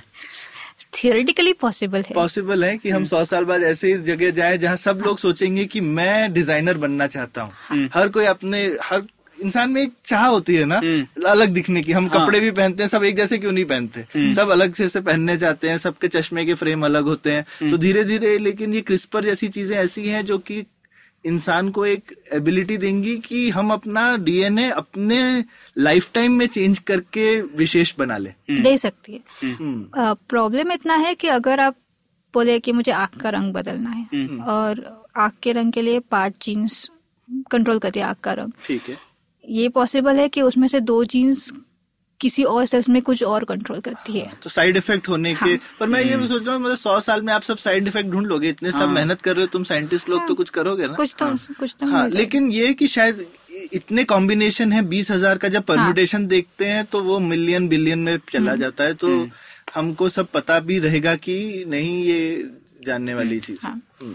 तो यही शायद मेन मुद्दा है ना। साइड इफ़ेक्ट हमें पता नहीं है कि एक चीज़ का फेर बदल करने से उसके क्या क्या इफ़ेक्ट हो सकता है। और खासकर आप में हो भी जाए तो लेकिन उसके बाद अगर जो आपके बच्चे हों उन हाँ, पे क्या असर पड़ हाँ। सकता है? वो तो एक और बड़ी प्रॉब्लम की चीज़ है क्योंकि हो सकता है आप अपने ऊपर कुछ चेंजेस कर लें हम्म। ठीक है वो आपके साथ मर जाएँगे। हम्म। लेकिन अगर आप वो चेंजेस करने के बाद में आपके बच्चे होते हैं तो उनमें क्या चीज़ होगी ये तो और भी डेंजरस चीज़ हो सकती है और सारा एथिकल आर्ग्यूमेंट के तो अभी इसी पर आधारित है कि बच्चों का क्या होगा। बच्चों का क्या होगा अगर आप ये सब चेंजेस करते हैं। हैं। पर वो तो थोड़ी अलग बात है ना क्योंकि उसमें लोग बोल रहे हैं ये डिज़ाइनर बेबीज हो जाएँगे। नहीं वो वो तो वो और और अलग हो गया। हाँ। वो तो अलग हो गया वो तो हो गया कि आप अपने में चेंज नहीं कर रहे हो हाँ। पर एम्ब्रियो में चेंज करके बच्चे को ही डिज़ाइनर बना दे रहे हो। हाँ, हाँ। जैसे जो शुरू में हमने एग्ज़ाम्पल डिस्कस किया उसमें एम्ब्रो में ही चेंज हाँ एम्ब्रियो में किया चेंज था ना? हाँ। वो जरा थोड़ा डिटेल में केस समझाओ ना कि क्या किया उसने और क्यों किया? तो वो जो साइंटिस्ट है वो हम्म। एच पेशेंट के साथ काम कर रहे हैं। अच्छा। और उन्होंने ऐसे देखा कि बच्चों को एचआईवी हो सकता है अपने हम्म। पेरेंट्स से। सो so, जो बच्चों के जीन्स बदले हैं लाला और नूनू लूलू और ना ना हाँ। सॉरी उनके पिता को एचआईवी था। हम्म, और वो चाहते थे कि बच्चों का ना हो। हम्म, तो अगर आपके शरीर में एचआईवी का वायरस आता है हम्म, तो वो जाके आपके इम्यून सेल्स के ऊपर चिपक जाता है। हम्म, और वो चिपकता है एक रिसेप्टर पे। जिसका नाम है सी सी आर फाइव तो इन्होंने वो बच्चों में से सी सी आर फाइव का जीन निकाल दिया। हम्म, तो अभी वो बच्चे सी सी आर फाइव बनाएँगे नहीं हम्म। और अगर एच आई वी उनमें गया तो भी वो चिपका चिपकेगा नहीं तो हम्म। अपने आप खत्म हो जाएगा। हाँ। तो ये उनका मानना था कि ऐसे करेंगे। अभी इसमें एक तो एचआईवी बच्चों से बच, बच्चों को एच आई से प्रोटेक्ट करने के लिए हमारे पास अलग दवाइयाँ भी आ गई हैं हाँ हम्म। तो वैसे तो इसकी कुछ ज़रूरत थी नहीं हम्म।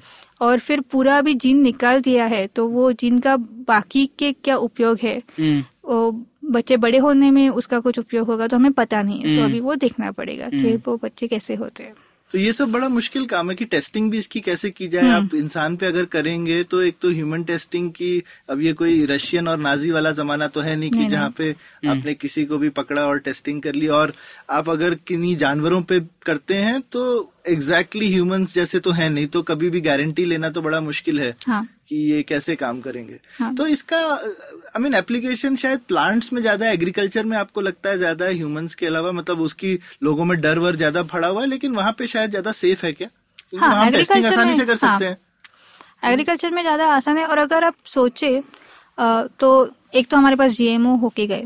अभी जीन एडिटिंग आया है। अ, और जो नेचुरल प्रोसेस है वो सिलेक्टिव ब्रीडिंग का है। बिल्कुल। जब सिलेक्टिव ब्रीडिंग करते हैं तो आपको पता नहीं है कौन से जीन्स कहाँ कहाँ बदल जाए। राइट राइट जो जीएमओ था उसमें आप बाहर का कोई तो एक जीन लेके डाल रहे थे वो प्लांट का जीन नहीं था। हाँ। इसलिए लोगों को डर लगता था कि अरे बाहर का जीन हम हाँ, खाएँगे तो क्या होगा? वायरस का जीन आप हाँ। पौधे में डाल रहे हो तो क्या क्या हो सकता है उसमें? उसका- अ, पर जीन एडिटिंग में हम्म, आप कोई नया जीन ला नहीं रहे हैं। हम्म, और आप बहुत ही सिलेक्टिव चेंज कर रहे हैं। तो ये जो बाकी के चेंजेस होते हैं जो सिलेक्टिव ब्रीडिंग में होते हैं वो नहीं हो रहे। तो पर आप बदल रहे हो ना मैंने फेर बदल तो किया ना। हाँ पर आपको पता है कि आप क्या फेरबदल कर रहे हो।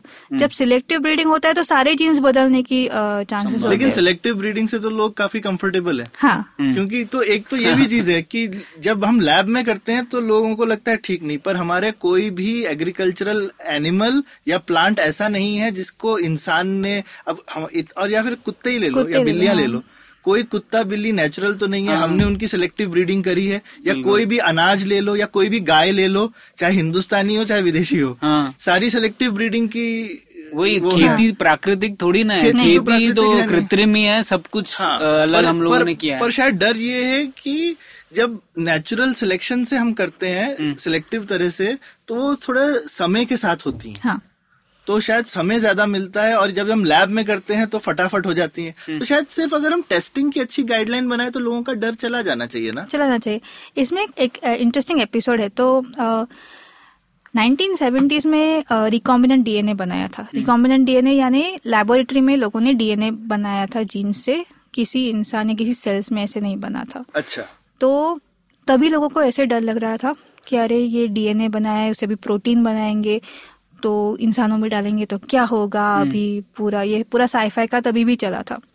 और तभी 1975 में एसिलोमार नाम की एक जगह है सैन फ्रांसिस्को के यहाँ वहाँ पे साइंटिस्ट का मिलाप हुआ था और उन्होंने कहा कि ठीक है अभी हम थोड़ा मॉरेटोरियम लगाएँगे थोड़ा रिस्पॉन्सिबली काम करेंगे सब लोग इस पे काम नहीं करेंगे ऐसे कुछ।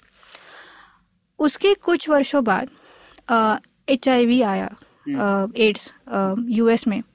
और जो हीमोफीलिया से सफ़र करते थे उनमें वो स्प्रेड होने लगा। अभी आपके पास हीमोफीलिया होगा यानी आपका ब्लड क्लॉट नहीं हो रहा है हम्म। क्योंकि आपकी बॉडी फैक्टर एट जो क्लॉटिंग फैक्टर है वो बना नहीं रही। है अ, और अगर आपको हीमोफीलिया आपको थोड़ा भी लगा तो आपको ब्लड ट्रांसफ्यूजन की ज़रूरत है और एचआईवी वो ब्लड ट्रांसफ्यूजन से आ रहा था। अच्छा। हाँ, तो अगर आपको बहुत सीवियर हीमोफीलिया होगा तो 90 परसेंट चांस था कि आपको एचआईवी हो जाएगा क्योंकि आप transfusion transfusion ले कर रहे थे।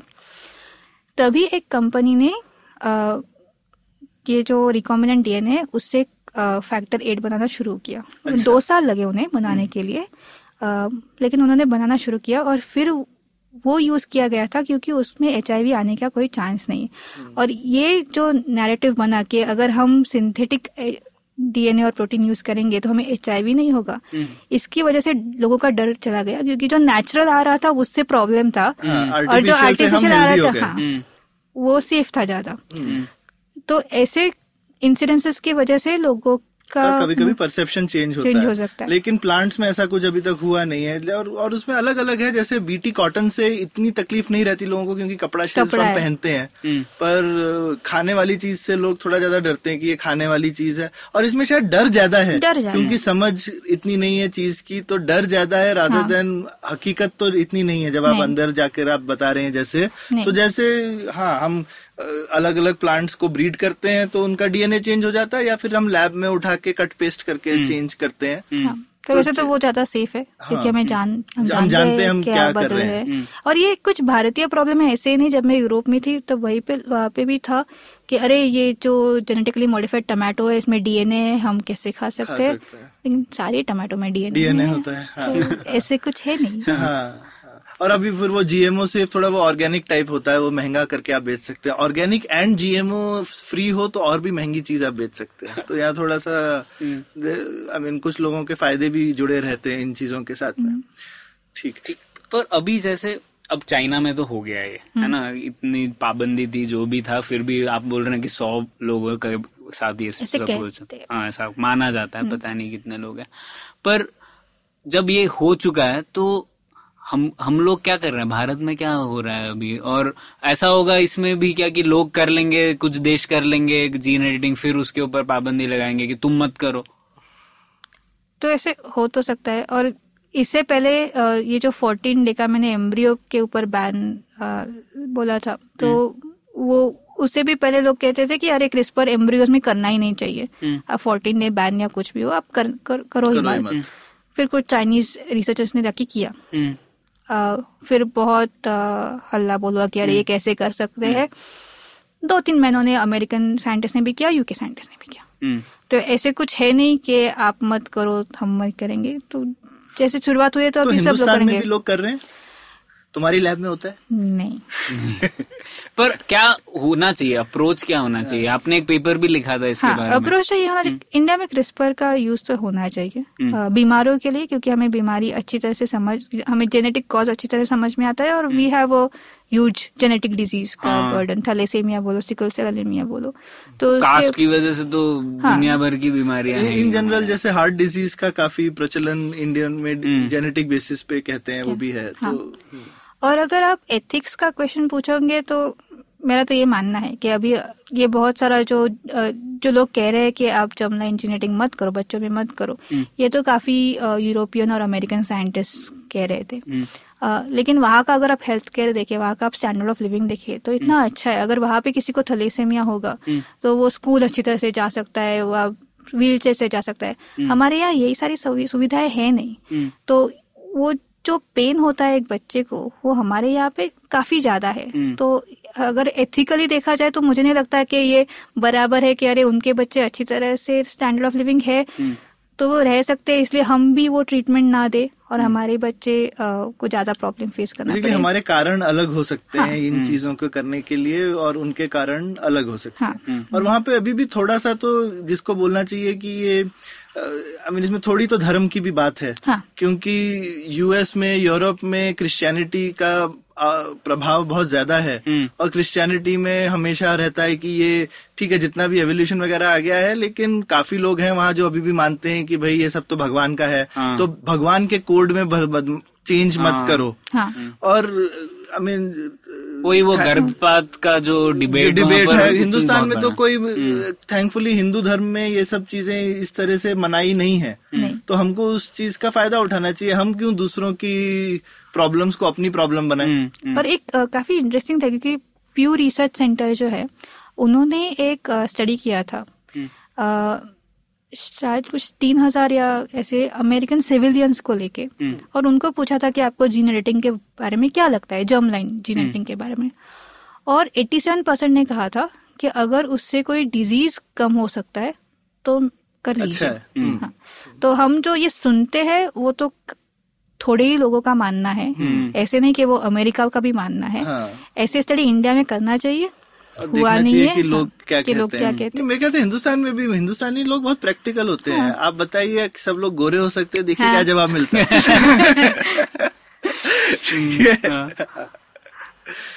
और ऐसे एक एक कारण से दिया जाता है कि अरे सब लोग गोरे हो जाएँगे तो क्या होगा?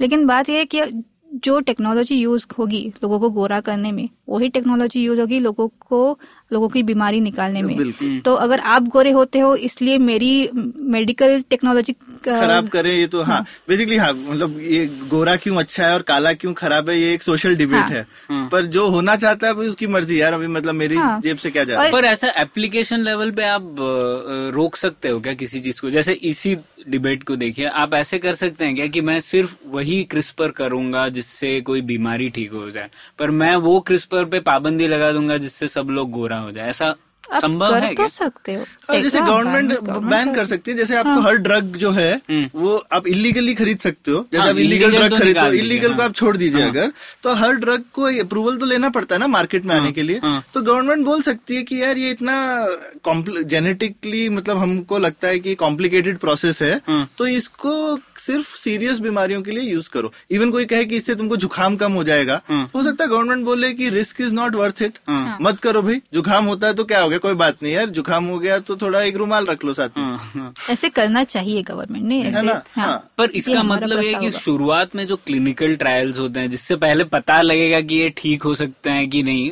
वो तो व्यापक तौर पे होनी नहीं चाहिए। नहीं ज़रूरी नहीं है ना प्रणय क्यों? हम्म। आप पहले आप आप इनफैक्ट क्लिनिकल ट्रायल की एप्लीकेशन में ही बोलोगे आप क्यों कर रहे हो? हम्म, अगर आपका पर्पज ही सीरियस बीमारी को लेकर के करने का नहीं है आपको ट्रायल की परमिशन ही मत दो। पर ऐसे क्यों? अब अ, हम लोग रिसर्च तो करना चाहिए ना उस पे। अब उसका प्रोडक्ट बनेगा कि नहीं उसके हाँ, ऊपर डिबेट होना चाहिए। आपको क्या लगता है शाम्बर हाँ तो अ, एक बात है कि किसका पैसा जाता है? हम्म, इस रिसर्च हाँ, में। हम्म, अगर गवर्नमेंट मनी है तो गवर्नमेंट को पूरा हक है बोलने का कि हमें नहीं लगता कि इससे कुछ देश का फ़ायदा होगा तो आप ये मत करो। हम्म, इन विच केस वो शायद से बोलेंगे कि बीमारियाँ ही हमें निकालनी है तो वो बेहतर रहेगा। हम्म, लेकिन अगर आपका खुद का पैसा है और कल आपको को कोई Fair and Lovely biotech institute हाँ। बन गया तो हुँ, हुँ, हाँ, तो वो बोल सकते हैं कि हम इसी पे रिसर्च करना चाहते हैं हाँ। लेकिन वो रिसर्च कर लेंगे पर हो सकता है उनके प्रोडक्ट को फिर भी मार्केट में अलाउड नहीं। नहीं, नहीं किया जाए हाँ तो वैसे होना चाहिए ना हाँ, क्योंकि मुझे लगता है रिसर्च कि पे पाबंदी नहीं हाँ, होनी चाहिए। सरकार पे ही हम लोग थोड़ी ना डिपेंडेंट रह सकते हैं और हो सकता है नए एप्लीकेशन हाँ, आएँगे साइड इफ़ेक्ट तो किसके क्या निकलते हैं कभी हम्म। पता नहीं तो मैं भी ये मानता हूँ आई थिंक रिसर्च पे पाबंदी नहीं होनी चाहिए हम्म। लेकिन सरकार बोल सकती है कि ये दवाई में मार्केट में डालना इसका जोखिम या क्लिनिकल ट्रायल भी नहीं करने दूँगा आपने किसी एक और आप रिसर्च भी करोगे तो शायद आप ह्यूमन पे शायद अलाउ नहीं करो ना। हम्म, आप हाँ। बोल सकते हो कि ठीक है आपने चूहे का रंग बदल दिया काला चूहा गोरा चूहा बन गया। हम्म। बस ठीक है लेकिन इंसान पे आपको शायद अलाउड ही नहीं हो कि आप इंसान पे ये सब ट्रायल करो। मान लो स्किन का आप कलर चेंज कर रहे हो और उसका साइड इफ़ेक्ट स्किन कैंसर हो हम्म। तो ये वर्थ नहीं है ना। हम्म, हम्म, तो सेफ्टी स्टडीज़ तो एनिमल्स में करनी पड़ेगी पहले। एक अच्छा है जितने ज़्यादा लोग रिसर्च करेंगे उतना कॉस्ट कम होगा। हम्म, तो अगर ज़्यादा लोगों को ऐसे लगता है कि ये काला से गोरा होना चाहिए हम्म। और उसकी वजह से किसी के थैलेसेमिया की ट्रीटमेंट कम होती है क्योंकि आखिर टेक्नोलॉजी सेम ही है जितना ज़्यादा रिसर्च करेंगे उतना अच्छा ही होगा उतने सीक्वेंसर खरीदे हाँ। जा रहे हैं उतना वो तो हम्म। हम्म। तो अभी तो थोड़ा पेचीदा मामला है ये हाँ पर जैसे शुरुआत में हम लोग ये कह सकते हैं कि रिसर्च तो थोड़ी व्यापक तौर पे हो सकती है फिर क्लिनिकल ट्रायल्स में के लेवल पर हम लोग जब जाते हैं तब शायद पौधों में ज़्यादा हो या एनिमल्स में ज़्यादा हो और इंसानों में कम से कम हो। बिल्कुल। जहाँ डिजीजेस हो उसी में हो। और प्रोडक्ट पे के लिए तो और भी मतलब हाँ, पाबंदियाँ होंगी। हाँ। और खासकर एनिमल्स के लिए मुझे लगता है अच्छा है वहाँ पे शायद एथिकल इश्यूज़ कम है। हाँ। मतलब आप अगर आई मीन आप अगर किसी बिल्ली या कुत्ते की बीमारियाँ वेटनरी सेक्टर में अगर आप देखें तो शायद हो सकता है कि आप पेट्स के डिजीजेस के ऊपर में ज़्यादा एग्रेसिवली रिसर्च कर सकते हैं इसी चीज़ में राइट या फिर जैसे आ, आप अगर देखें तो प्लांट्स वगैरह में वायरल डिजीजेस जो हैं हम्म। वो पूरी की पूरी फ़सल खत्म कर देते हैं। खासकर चिकन वगैरह में तो वायरस बहुत लगते हैं। हम्म। तो अगर आप उनमें जो है क्रिस्पर वगैरह यूज़ करके उनको रेजिस्टेंट बना दें किसी वायरल डिज़ीज़ के या फिर आजकल जैसे केले में एक वायरस लग गया है। हम्म, वो अब क्योंकि केले में मोनोकल्चर बहुत होता है एक ही तरीके का केला आप देखें तो बहुत ज़्यादा हाँ। हिंदुस्तान में तो बहुत वेराइटी है हाँ। पर हिंदुस्तान के बाहर एक ही तरीके का फीका केला मिलता है। हाँ, तो वो जो फीका केला है उस पे बहुत बीमारी है। हम्म। तो अगर अब वो नई वैरायटी डेवलप करें या फिर क्रिस्पर जैसी टेक्नोलॉजी से उसी को इनफैक्ट प्लांट लगा हुआ है हाँ। और हाँ। कोई स्प्रे छिड़का जाए और वहीं पे उसमें नई कैपेबिलिटी आ जाए तो ये तो ये बहुत जादुई यूएस है। का यूएस का एक प्रोग्राम है इंसेक्ट अच्छा। अलाइज प्रोग्राम हाँ, हाँ, वो इंसेक्ट्स के ऊपर वायरस भेजते हैं। अच्छा। जो जाके इन झाड़ियों को इन्फेक्ट करता है वायरस और उससे क्रिस्पर डाल के जेनेटिक तो एडिटिंग हो रहा है मतलब। ये तो हो है। हम लोग हाँ। इंडिया में भी हो रहा है कि नहीं है? नहीं। क्यों? क्या कर रही हो तुम? मुझे तो पहले गवर्नमेंट में जाना पड़ेगा हाँ। फिर थोड़ा पॉलिसी चेंज करना पड़ेगा। देखना पड़ेगा। पॉलिसी की प्रॉब्लम है या पैसा ही कम है?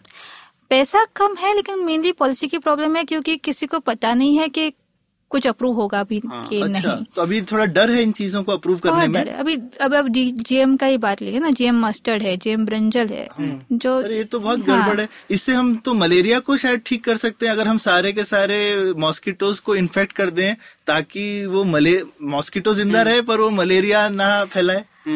ऐसा कर सकते हैं? उसके भी प्रयास चालू है और वो इंडिया में भी चालू है। अच्छा।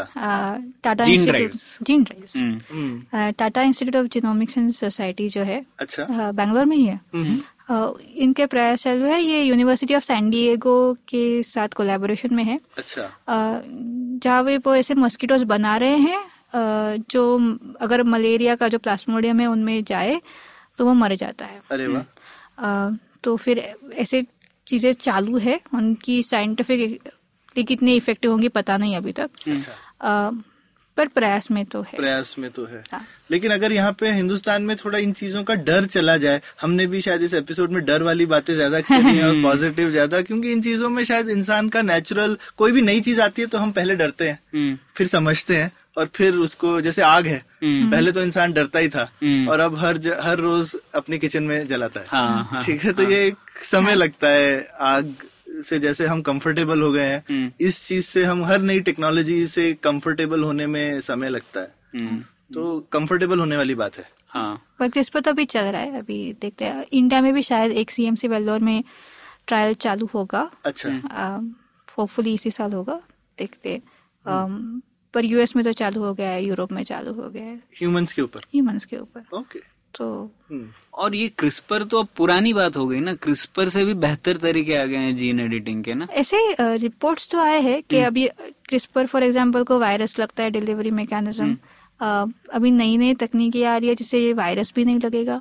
शायद डायरेक्ट इंजेक्शन होगा। ऐसे कहा जाता है अभी साइंटिफिक डेटा तो नहीं पब्लिश हुआ है पर अभी पॉपुलर टेक्निक क्रिस्पर है। अभी तो पॉपुलर टेक्निक और अभी एकदम ऐसा ये एकदम जिसको कहते हैं वर्क हॉर्स टेक्निक है ये ऐसे अभी ये कटिंग एज नहीं है। नहीं अभी कटिंग एज तो नहीं रही अभी। हाँ ये मेन स्ट्रीम टेक्नोलॉजी है जिसको लेकिन हम यूज़ करने में कतरा रहे हैं। हाँ। ये तो थोड़ी गड़बड़ बात है। हम्म। और ये बहुत ही इंटरेस्टिंग है क्योंकि जब एसिलोमा जो मैंने आपको बात बताया डीएन रिकॉम्बिनेंट डीएनए के टाइम पे उन्होंने जब कॉन्फ्रेंस ली थी तो उन्होंने उन्होंने बहुत सारे मीडिया को बुलाया था पब्लिक को बुलाया था और उन्होंने एथिक्स के बारे में बात नहीं की थी। बिल्कुल उन्होंने खाली ये सेफ़ है कि नहीं? हम्म, कैसे सेफ़ कर सकते हैं? इतनी बातें हुई थी और फिर लोगों पे ऊपर छोड़ा था कि ये एथिकल है कि नहीं ये आप डिसाइड करो। हम्म। क्रिस्पर की शुरुआत ही एथिकल हुए हुई है और इसकी वजह से आई थिंक थोड़ा ब्रेक लगा है।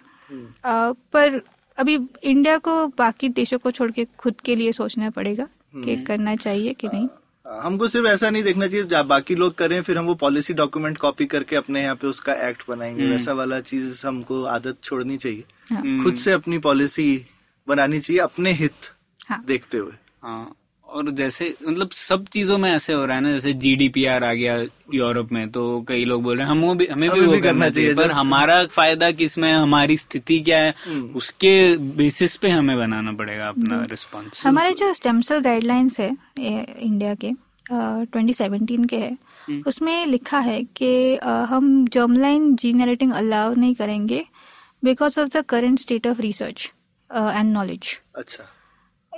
साइंटिस्ट के लिए तो बहुत ही बुरा है क्योंकि अगर आप रिसर्च करोगे नहीं तो आपको नॉलेज नहीं आएगा अगर नॉलेज अगर आप अलाउ ही नहीं करोगे तो कैसे शुरू होगा? हाँ। तो और ये ये हमारे पॉलिसी डॉक्यूमेंट में है। बेसिकली तो- वो ये कहना चाहते हैं कि जब अमेरिका में रिसर्च हो जाए तब हम आपको अलाउ करेंगे। ये तो मतलब है ना ये- ये यही बदलना मतलब है। और ये थोड़ी काफ़ी दुर्भाग्यपूर्ण बात है क्योंकि जैसे आईटी में भारत का लोहा माना जाता है पूरे विश्व में बायोटेक्नोलॉजी में भी है कैपेबिलिटी है। है हाँ, तो हाँ। हमें इसमें पिछड़ा रहने की कोई ज़रूरत नहीं बिल्कुल भी नहीं। हम लोग काफ़ी कुछ कटिंग एज रिसर्च कर सकते हैं इसमें है। ना? और कर ही रहे हैं। हम्म।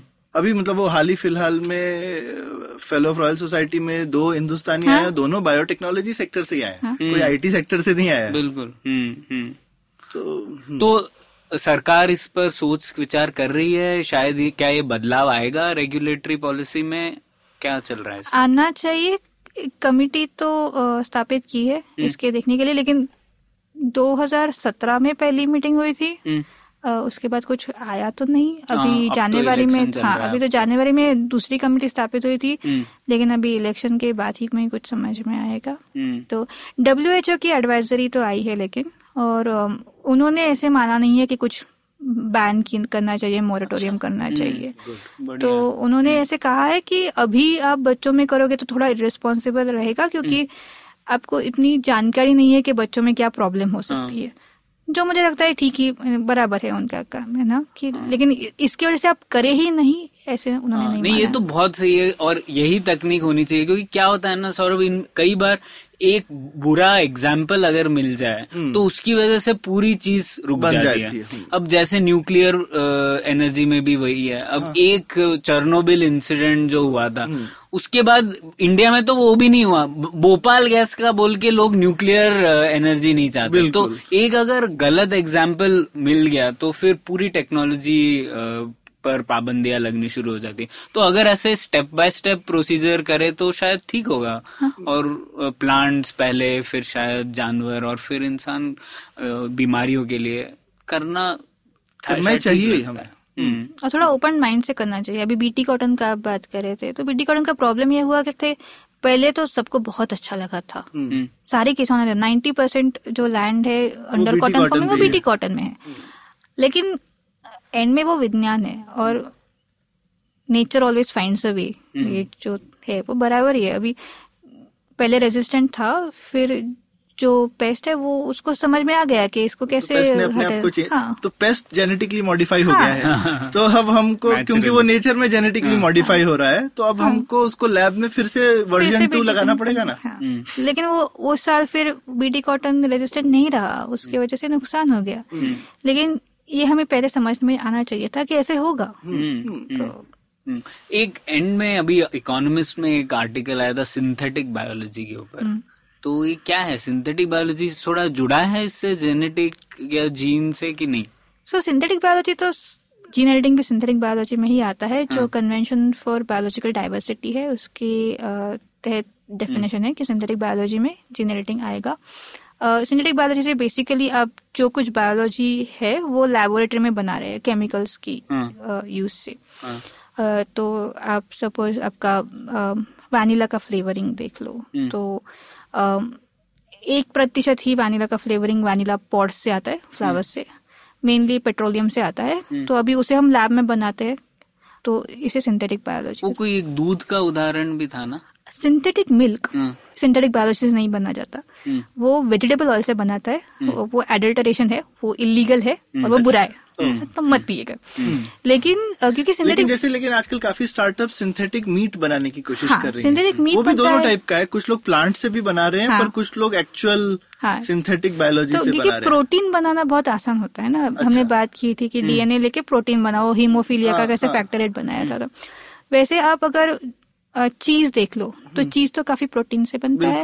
तो आप synthetically सिंथेटिक मिल्क की जगह से आप वो जो जीन्स होते हाँ, हैं उनसे चीज़ उनसे बना चीज़ सकते- बना सकते हो। हम्म, लेकिन फैट मुश्किल है बनाना। फैट थोड़ा मुश्किल। आ, तो मलाई नहीं बना सकते नहीं। पनीर बना सकते हाँ। हैं। हम्म, तो पनीर का दाम दूध से कम किया जा सकता है कल को हाँ। जो कि अभी हिंदुस्तान में उड़ता उसके है। लिए वो गाय को नहीं पहले आपको अ, पालना पड़ेगा और हाँ, फिर हाँ। तो आप सीधे पनीर बना देंगे। जो कि एकदम वैसा ही होगा हूबहू जैसा कि ओरिजिनल पनीर है। वो मलाई पनीर मांगोगे तो वो नहीं बनेगा हाँ पर लेकिन वो एकदम प्योर पनीर जो है वो मिल जाएगा। हाँ मिल जाएगा। मिल अरे वाह ये तो तो बढ़िया थोड़ा है। रिसर्च करना पड़ेगा रिसर्च करना पड़ेगा। हम्म। ठीक है। तो बहुत बहुत मज़ा आया शाम्भवी शुक्रिया आप आई और हमको थोड़ा बताया। मेरा थोड़ा ज्ञान वर्धन हो गया इसके ऊपर। अभी आप साक्षर हो गए हो। हाँ, शायद अभी तो बहुत दूर है साक्षरता की ओर। पर बढ़ रहे हैं हम उस तरफ़ ठीक है। हाँ और और उम्मीद है मतलब इससे सुन के ऑल दो हमने हर तरीके के एग्ज़ाम्पल डिस्कस किए पर थोड़ा ज़्यादा जानने के बाद जो हमारे सुनने वाले हैं उनमें थोड़ा ये टेक्नोलॉजी के प्रति डर कम होना चाहिए। और शाम्भवी अंत में क्या आप कोई किताब रिकमेंड करेगी हमारे हमारे लिसनर्स को? इन सब मामलों के बारे में बेहतर साक्षर होने के लिए? हाँ अगर आपको पढ़ना है तो एक तो सिद्धार्थ मुखर्जी की द जीन पढ़िए। हम्म, और आपको अब थोड़ा युवल हरारी का जो सीपियंस बुक था हाँ. उसका स्टार्टिंग में भी थोड़ा था अबाउट ये कैसे जीन्स काम करते हैं। तो अच्छा। दोनों दोनों पुस्तक बहुत अच्छी है। ठीक है शाम भी बहुत बहुत शुक्रिया। शुक्रिया प्रणय शुक्रिया सौरभ। तो उम्मीद है आपको मज़ा आया। पुलियाबाजी में शामिल होने के लिए हमसे मिले Puliyabaazi at gmail dot com या फिर एट पुलियाबाजी ट्विटर पर। फिर मिलेंगे अगली पुलियाबाजी।